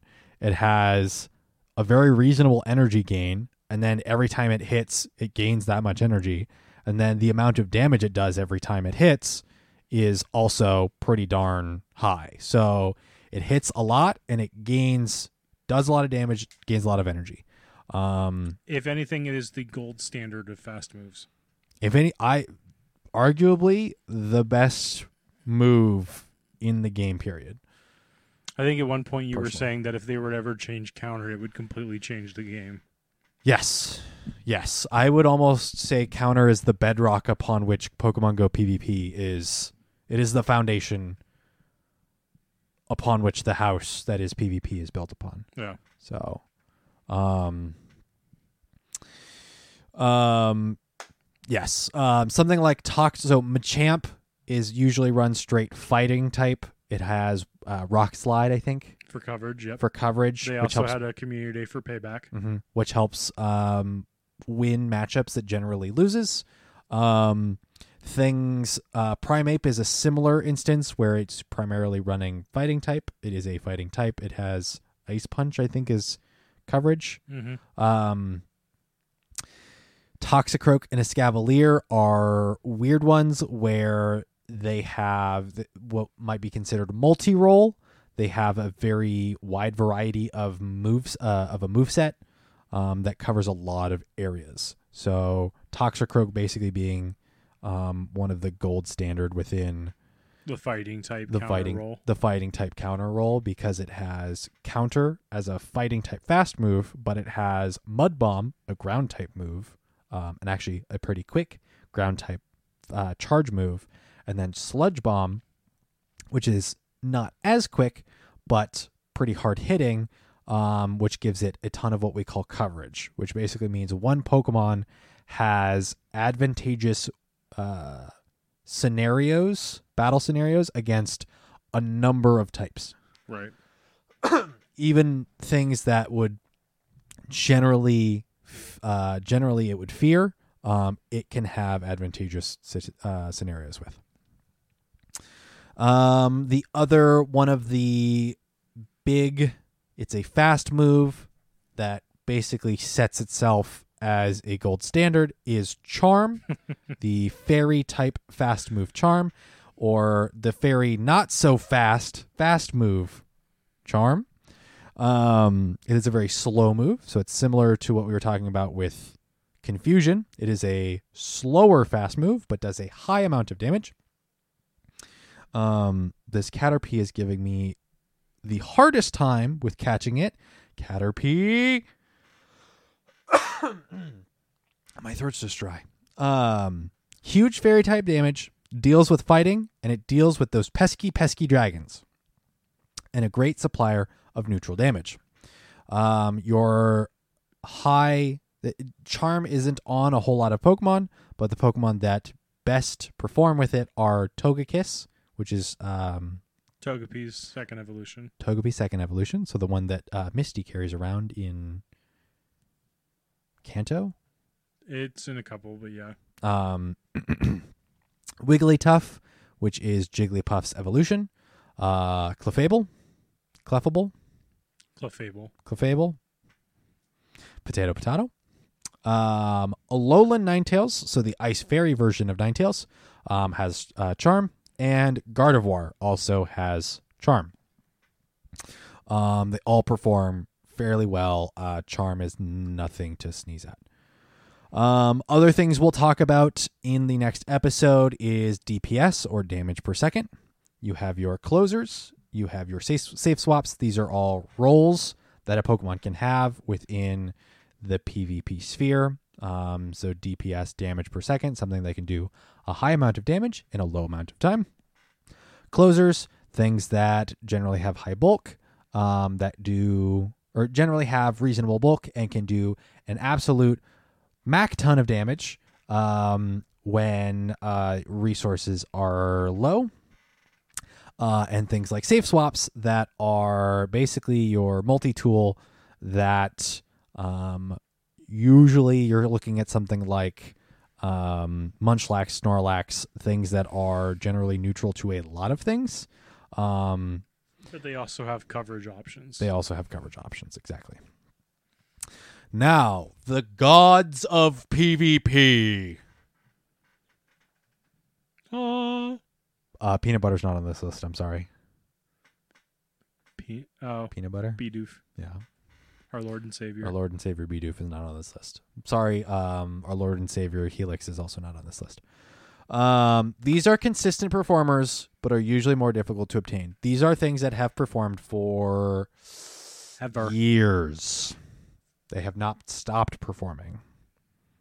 Skarmory's actually not on this list. Should Skarmory be on this list? Eh, Yeah. Corviknight comes out. That's arguable. Yeah. That's Although- another topic. Although Skarmory's been around since Boulder, so Yeah. It's an OG. Um, okay. Umbreon, Eevee's Dark Evolution, Azumarill, Marill's Evolution, Fairy Water, incredibly bulky, uh, pretty reasonable moveset. Um, did I mention it's bulky? Holy cow, it's bulky. Jesus, the thing is Thick. it's built like a M1A1 Abrams. No, M4A1 Abrams. It's No. thicker than your McDonald's milkshake. Are those really that thick? It's thick. It's thicker than peanut butter. Peanut butter's thick. Um, other things that are thick. Hypno. Uh, Hypno. Hypno's generally thick. The benefit with Hypno is actually it performs as um It's a Swiss Army knife of Pokemon. exactly. It has uh all three of the elemental punches, being Fire Punch, Ice Punch, and Thunder Punch, um, as well as Shadow Ball and Focus Blast, Future Sight, Psychic, Psyshock.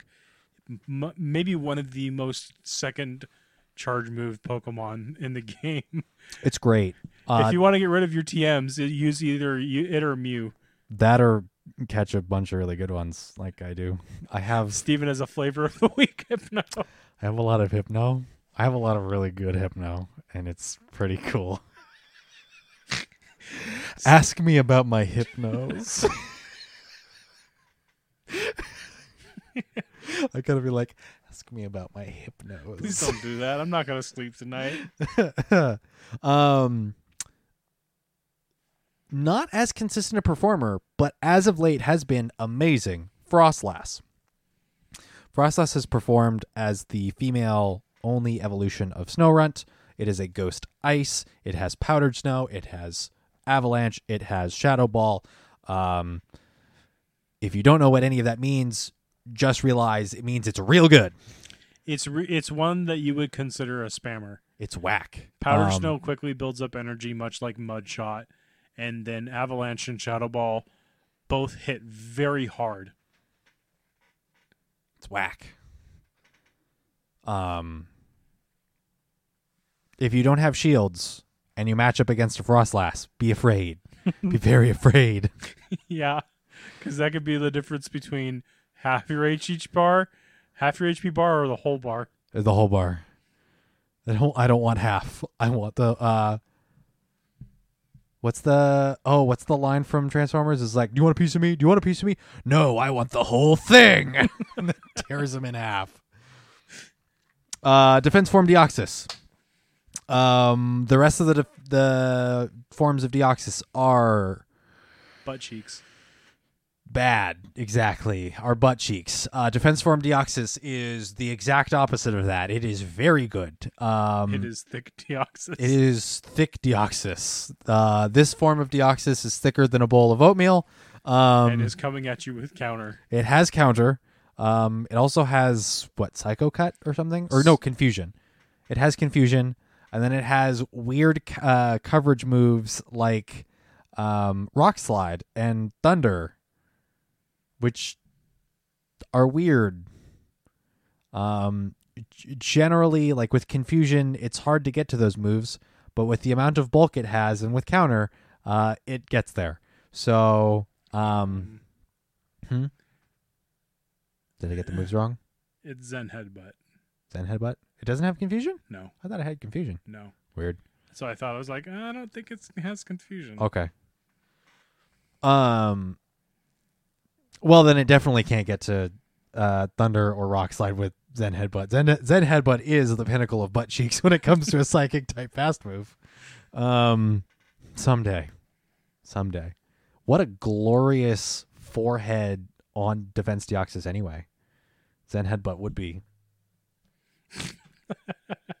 the head of all headbutts. Um, the problem with Defense Form Deoxys is it's a legendary or technically a mythical, Yep. which means you it can't be traded.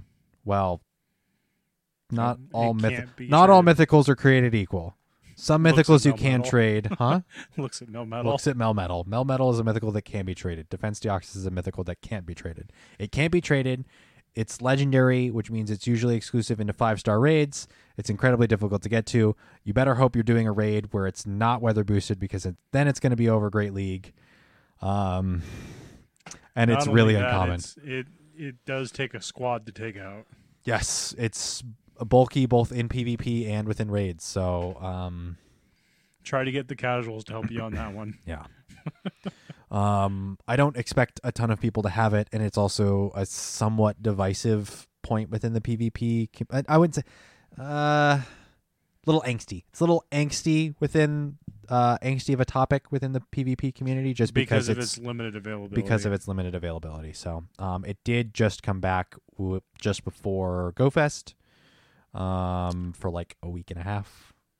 I don't know if you plan to talk about this later or not, and stop me if you do, but it's one of those situations where, in the case where we ask do IVs matter, with raids and research rewards, there is a, an IV minimum. Yes, that is correct. So we'll go into this as quick as possible. It's actually not in our second half. Okay. Um, at least not currently. It's not in our notes for the second half. Something we Um, probably should have mentioned a little bit earlier, but this is a good spot to mention. It's a it. little bit more complicated. Um, so in different scenarios, Pokemon have a so there's a a floor and a ceiling, floor and a ceiling to your individual values of a Pokemon. when caught in the wild with no modifiers, that floor is zeros and the ceiling is 15s, which means in any one of its stats, it can have either all zeros or all 15s or any combination in between those. The complicated thing is when it comes to eggs and raids, the floor for its individual values then becomes 10 and its ceilings are 15, which means that the lowest individual values it can get for all three, each of the three stats is 10. So the lowest IV combination you can get for a Pokemon out of eggs and raids is 10, 10, 10. Um, now, the highest you can get is 15, 15, 15, and that generally shrinks your odds of getting the hundo or a 98% for something like raids or Master League. Yeah. Um, but that also limits the availability of Great Oh. and ultra. research as well. Research is also similar in the exact same category as eggs and raids, where tens are the minimum stats. Um, so Pokemon that are locked behind raids, eggs, and research, unless you trade and get really lucky, um, or unlucky in some cases, you're not going to be able to get a very good IVs. ideal IV spread. So there are ways around that, and we've mentioned it in prior episodes. Check those out if you want to. Mm-hmm. But again, that's do IVs matter to an extent? That's one of the arguments with Defense Deoxys in the sense that it's incredibly hard to get lower than 10 in its stats because it is a featured raid Pokemon. It's actually impossible to get under 10. True, because you can't trade it. Although, wasn't there like an hour or so where you could trade it? I'm not going to get into that. Okay. Um, it's never going to happen again.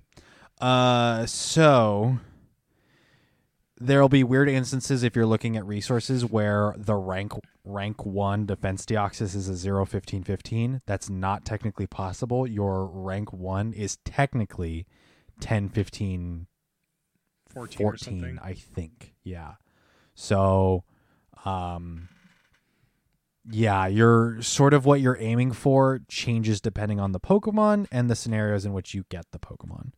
Um, Weather bo- bonuses also apply to IVs. weather uh weather boosted actually isn't IVs, it's base level. True, you're right. Yeah, so um weather boosted Pokemon don't have uh, a change in their uh, IV floor and ceiling. Their minimum level is increased. So another weird thing to keep in mind, sometimes your weather boosted Pokemon are going to be less likely to be um, ideal for PvP because they're going to be over the m- maximum level for Great League. Um, the other sort of benefit is if you're above level 40 and you're getting XL candy, and actually, this is in the next slide. Um, if you're looking for XL candy, weather boosted Pokemon, since they're a higher level, have a higher chance of getting giving you XL candy and more XL candy. Um, one thing to point out is on the next slide is when you talk about XL, do you mention that it's level gated? Yes. Okay. Yes. Nope.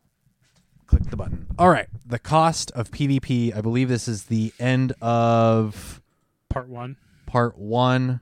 Um, teams of six can get expensive. So how do you budget? Research. Uh, hypothetical math. Just like if you're spending money on a car, uh, on groceries, budget. Um, you power ups, second moves, evolutions all cost candy of that particular Pokemon's species, as well as Stardust. Um, the benefit is there are calculators out there that will help you calculate the total amount. Um, and actually, there's, I think within the game, you can go through the power up. Even if you don't have all of the resources you need, you can power it up a Pokemon to where it needs to be for Great League, Ultra League, Master League, and see the amount of resources you need for each particular um, instance. Yeah, there was a time before that where we had to manually put that in ourselves. Mm-hmm. So, um, budget. Point number one on this page: second charge move is usually required. Um, that's, I think, at this point, unfortunately, the reality of PvP. yeah. Um, most Pokemon have a move that either allows for uh, what we call shield baiting. Um, we'll talk about that in the next episode. Um, it allows for more flexibility within just the rules of the game. Um, in other cases, Pokemon have a second move that is a different type than what either that Pokemon is or a different type of move compared to its first charge move, which allows for what we call coverage. Um, so when it comes to coverage, there are Pokemon that are very good at it. Actually, a, a point that we brought up earlier, Toxicroak. Toxicroak has great coverage because its fast move is of one type and its two charge moves of are of two different types. One of them respectively sharing the same type as it. Uh, let's see. The one thing to keep in mind here the second move cost for each Pokemon is different. And that's actually stringent upon, I believe, the Buddy distance. buddy distance. So the distance you have to walk with that Pokemon as your buddy to get a candy of that Pokemon species. Mm-hmm. Um, or if you don't want to put it as your buddy, you can just look at the second move cost on that species of Pokemon. It's Yeah. displayed always there. Um, don't hit the button and confirm it because then that does use those resources. Don't Yeah. accidentally do that. Um, although I think most of us have done that on accident at least once in our PvP careers. So um, no shame. It happens. It happens. One thing to note about that second move unlock is you're not guaranteed to get the move you want. Yes. It randomly picks a move from their available pool. Mm-hmm. That is a quality of life pain point. Um, the one thing with the elite TMs is that you get to pick exactly what move you want, and you can even pick a move that you cannot be a move that cannot be taught to a Pokemon with a standard TM. Correct. So That's where legacy moves come in. Yes. The other thing to keep in mind when budgeting is what we call baby discount or the purified discount. So, purified Pokemon have a bit of a discount when it comes to powering up and the second charge move. So do babies. Babies actually have a significant incre- or significant decrease in the cost of the second move. One example would be Tyrogue. Tyrogue has a split evolution line of Hitmonchan, Hitmonlee, or Hitmontop. That one specifically is tied to its stats. If it's high in HP, it'll turn into Hitmontop. If it's high in defense, it'll turn to Hitmonchan. If it's high in attack IVs, it'll turn into Hitmonlee. If you unlock the second move as its baby, it is only 10,000 Stardust. Whereas if you evolve it, it's 75,000. That's the same boat with uh, and Lucario. Yep. Um, And a few other things too. Huge resource saving opportunity. Yeah. So, especially because you can't just catch a Lucario currently. Correct. You have to hatch the Riolu first. Then you can. But that also again ties into what we mentioned a few minutes earlier about how it's from an egg, so its IVs are going to have that ceiling slash floor. Yep. That you have to work with, but for the cost, that's one of those things where you have to establish the cost of PvP. Is it worth this rank one Hitmonchan to spend seventy five thousand Stardust, or use this rank three hundred Tyrogue that'll turn into a Hitmonchan for the reduced cost? Uh, okay. Some options require XL candies. XL candies are Hot topic. hot topic.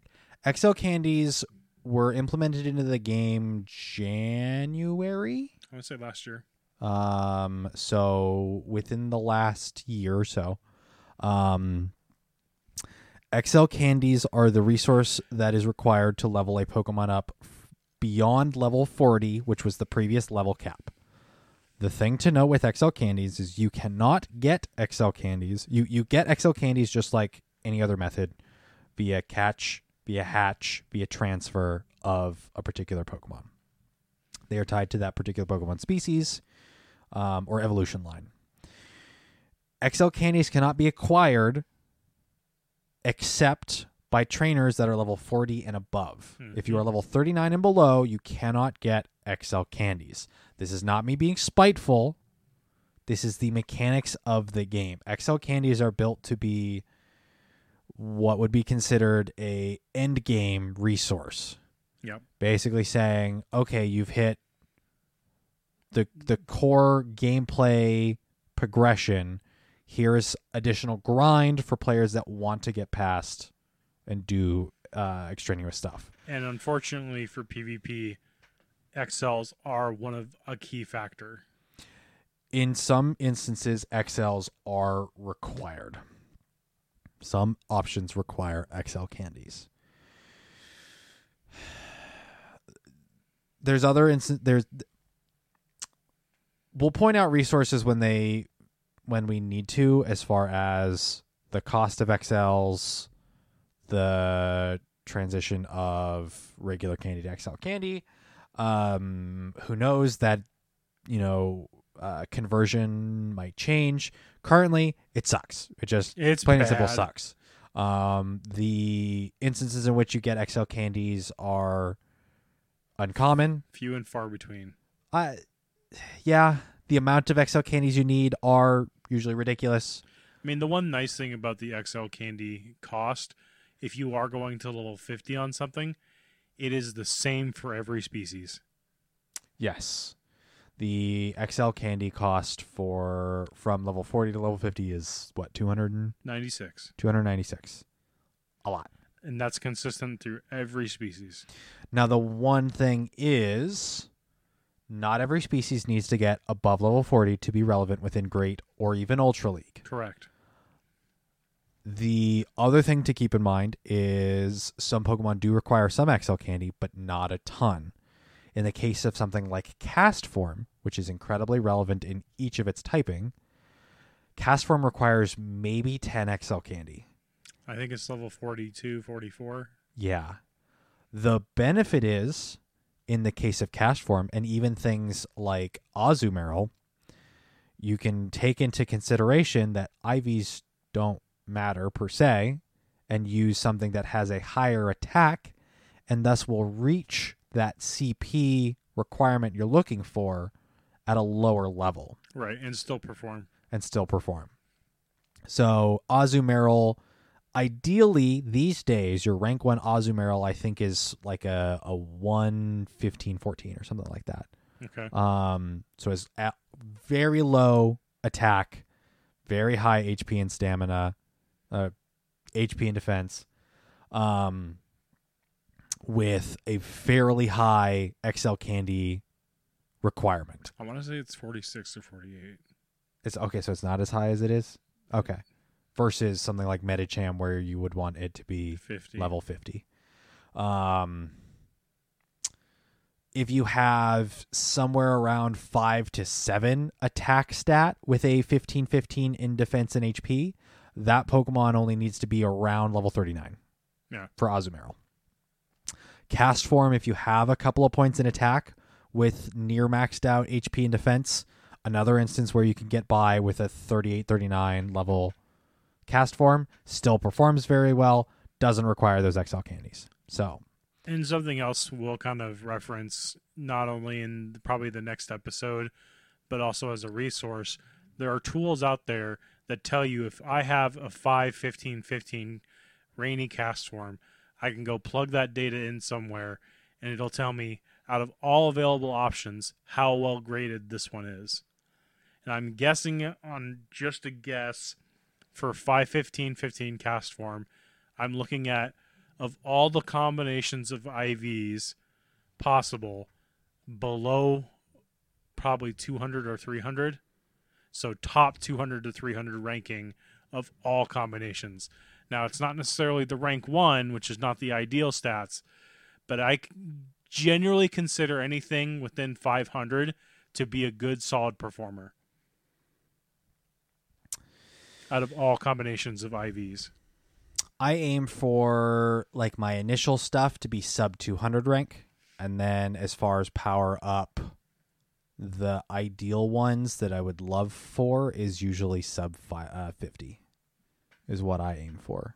Um so I have basically this sort of like alternating bullseye of I'd love the rank 1. I aim more for the um, aim more for within the rank 50. Beyond that, maybe 120, and then 200 is basically where I narrow out. But realistically, anything within anything's good if it's powered up and double moved. Um, so, um, and as we said before, research, calculate, budget. Um, one resource that is uber fantastic that comes out for just about every major meta um, within Silph specifically.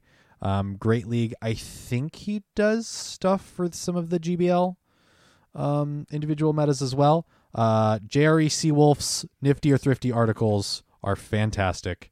Uh, breakdown of Pokemon that are um, thrifty as far as less expensive uh, overall resource, and nifty that have good um, good use case, good win scenarios, um, interesting move combos for each given meta. So,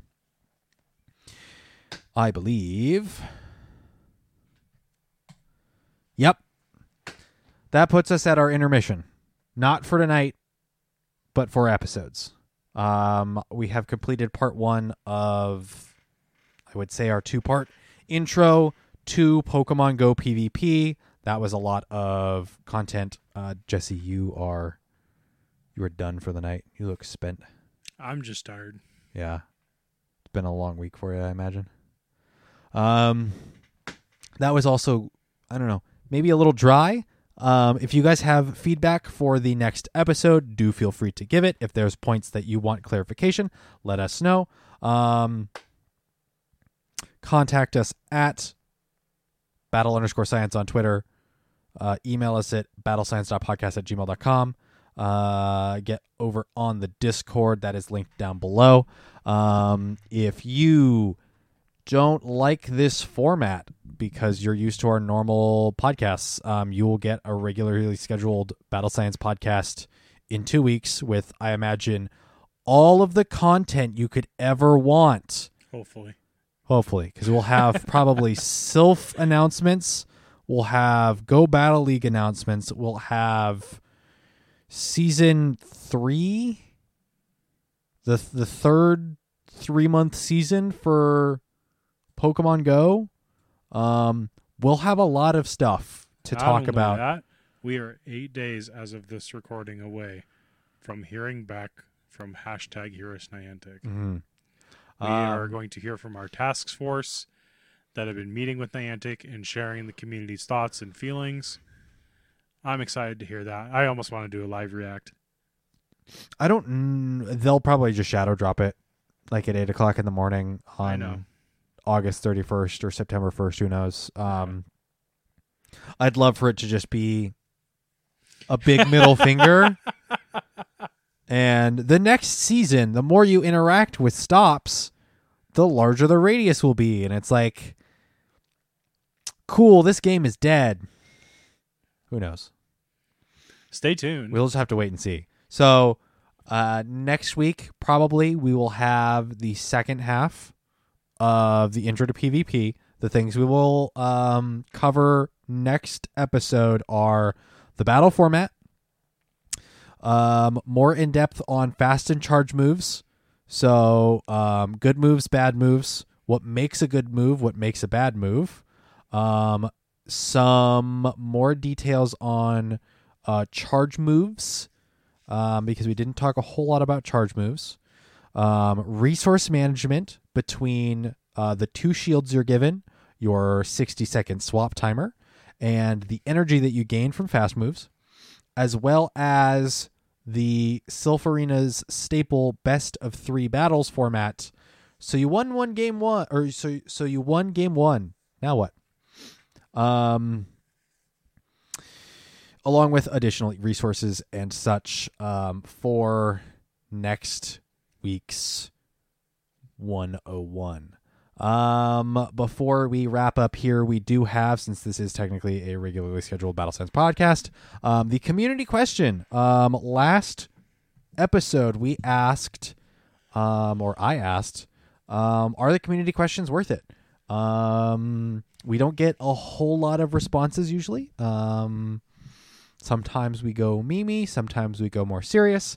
Um, we got, I, I mean, for a community question, an overwhelmingly positive response of keep doing it.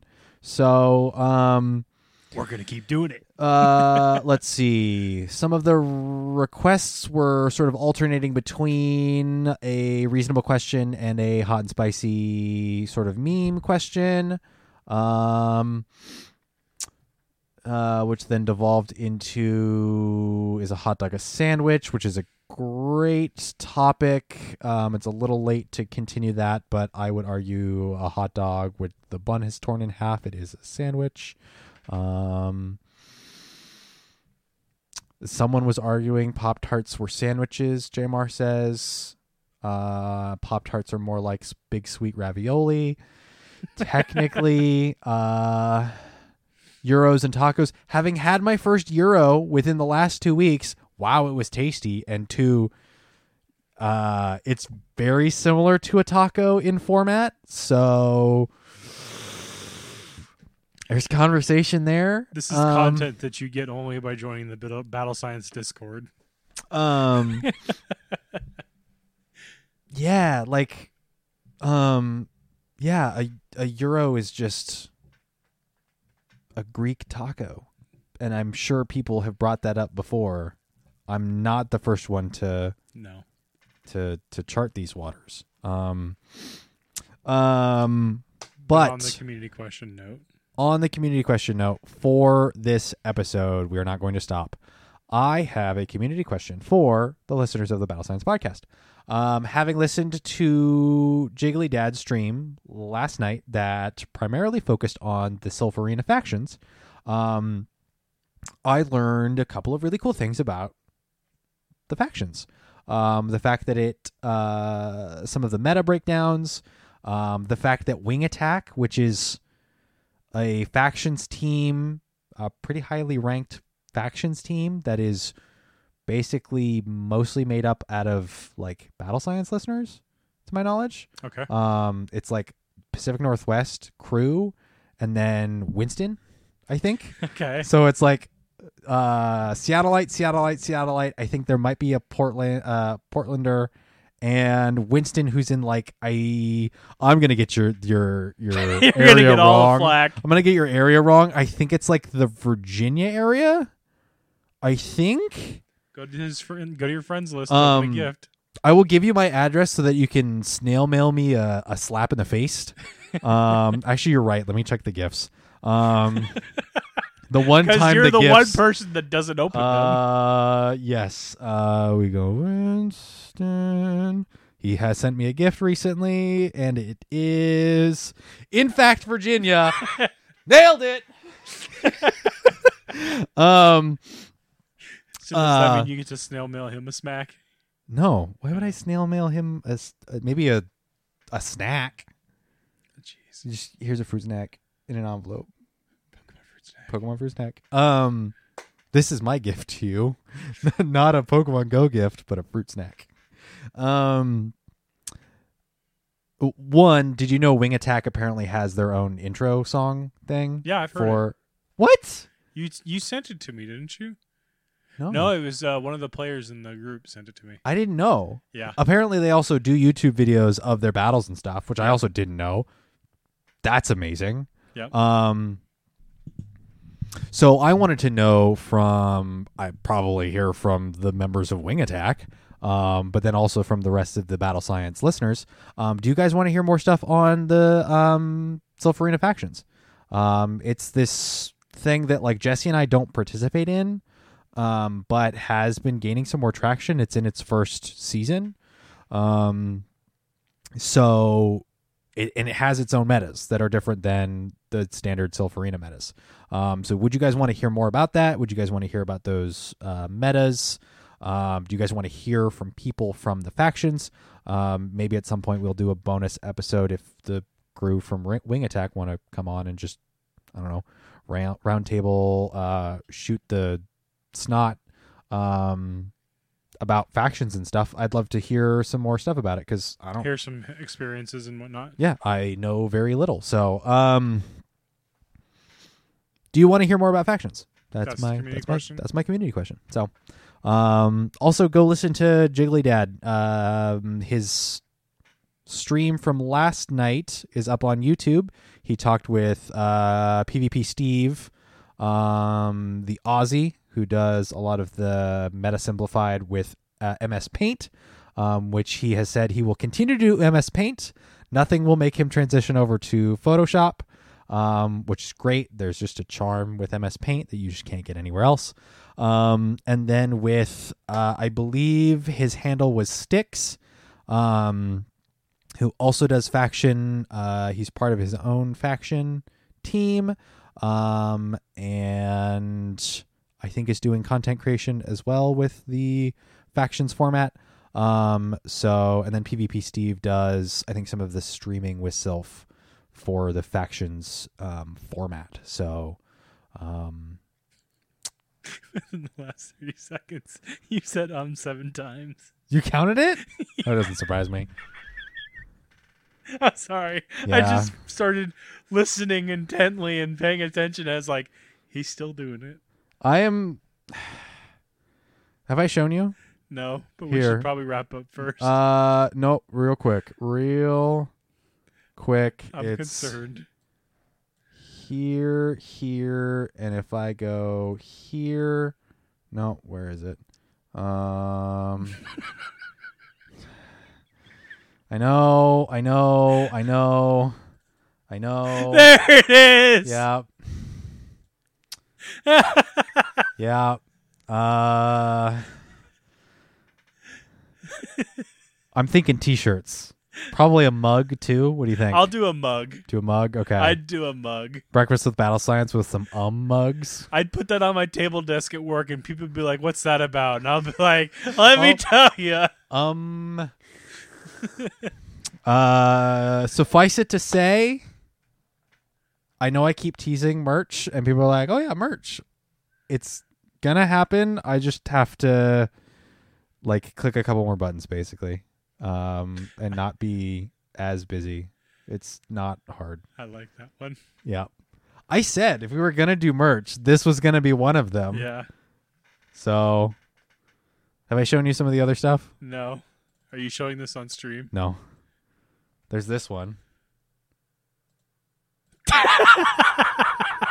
The fourth most listened to video game podcast in Hong Kong in November of 2020, according to statistics. Battle Science. That's a lot. hey man, they'll print it on a T-shirt. I'll- Yeah. I'll have it be put on a T-shirt. what number was that? The fourth most listened to. Fourth most listened to video game podcast in Hong Kong in November of 2020, according to statistics. We got an email from like one of those like, your podcast is trending in Hong Kong in this category, this category, this category, this category. Now, of course, these days they probably don't call it Hong Kong. It's now part of China because it's been like annexed or whatever. That whole situation is, it sucks Okay. but that's a whole other topic for a time where both of us are, you know, less tired and also not talking about Pokemon Go. Yes. But as of November 2020, in the month of November 2020, according to statistics, the Battle Science podcast was the fourth most listened to video game podcast in all of Hong Kong. That's pretty impressive. I don't think it's accurate, but that's why there's an asterisk that says it's according to statistics. So, you know, if you wanted to come after me for it, you could, but I've got an email that says otherwise. So, uh, I have to click some buttons. Um, there I go again. T-shirts, mugs, stickers. There's a couple of other options, but I don't really want to go absolutely ham as far as We want you to buy our first stuff. yeah. So I don't know. It's a cool opportunity to to do some merch stuff. So Yeah. Also, promote Extra Life. yes, the Battle Science 2021 Extra Life campaign for Seattle Children's Hospital. We are raising money for Seattle Children's Hospital. Go help those sick and injured big beautiful kids. Um, you can go to I believe the link in the description to go donate to Extra Life. We are getting I think our goal is what 898 close to 900 because that is the national Pokedex as according to the end of Sword and Shield. Uh does that count the new f- that doesn't count the new forms from Legends Arceus. I'm not updating our goal unless we surpass our goal. that Um, won't be out. Well, that won't be out till January, so it won't matter. Right, it won't matter. So then our goal for next year will actually just be incrementally higher, just Yeah. slightly higher. Um, go donate the extralife.org link in the description. The other thing you can do is go over until September begins, go over to our YouTube page, subscribe.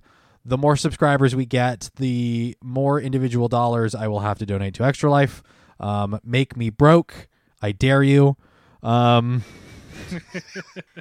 the uh if we get we're looking to get 100 subscribers so that we can get the youtube.com slash battle science um, link um, because currently our link is some gobbledygook of code so that it's youtube.com slash channel slash whatever um We're trying to get the vanity URL. we're trying the vanity URL. Thank you. Um, if we get to 100 subscribers, we get that vanity URL. We are currently at 50, which means I have to donate $15. Every subscriber we get, I donate a dollar. Um, and that is until we reach September 1st. So go subscribe to the Battle Science YouTube page and make me go broke. I dare you. I guess that should really be the campaign title. Make me go broke, I dare you. make me go broke. I dare you. Hashtag Um, break Steven. so far $15 is not going to put a dent in my income so you're going to have to try harder um And it's all for good cause. yes please and thank you make me i'm making you make me donate money to those big beautiful kids. So please and thank you. Um, this has been an episode of the Battle Science Podcast, a Pokemon Go PvP podcast where we talk about Pokemon Go, Pokemon Go PvP, and all the things that surround it. Thank you for joining us. We will be back next week, next week, week asterisk, probably at about Thursday for the second half of the preseason primer. The week after for all the news you could possibly hope for for Pokemon Go updates.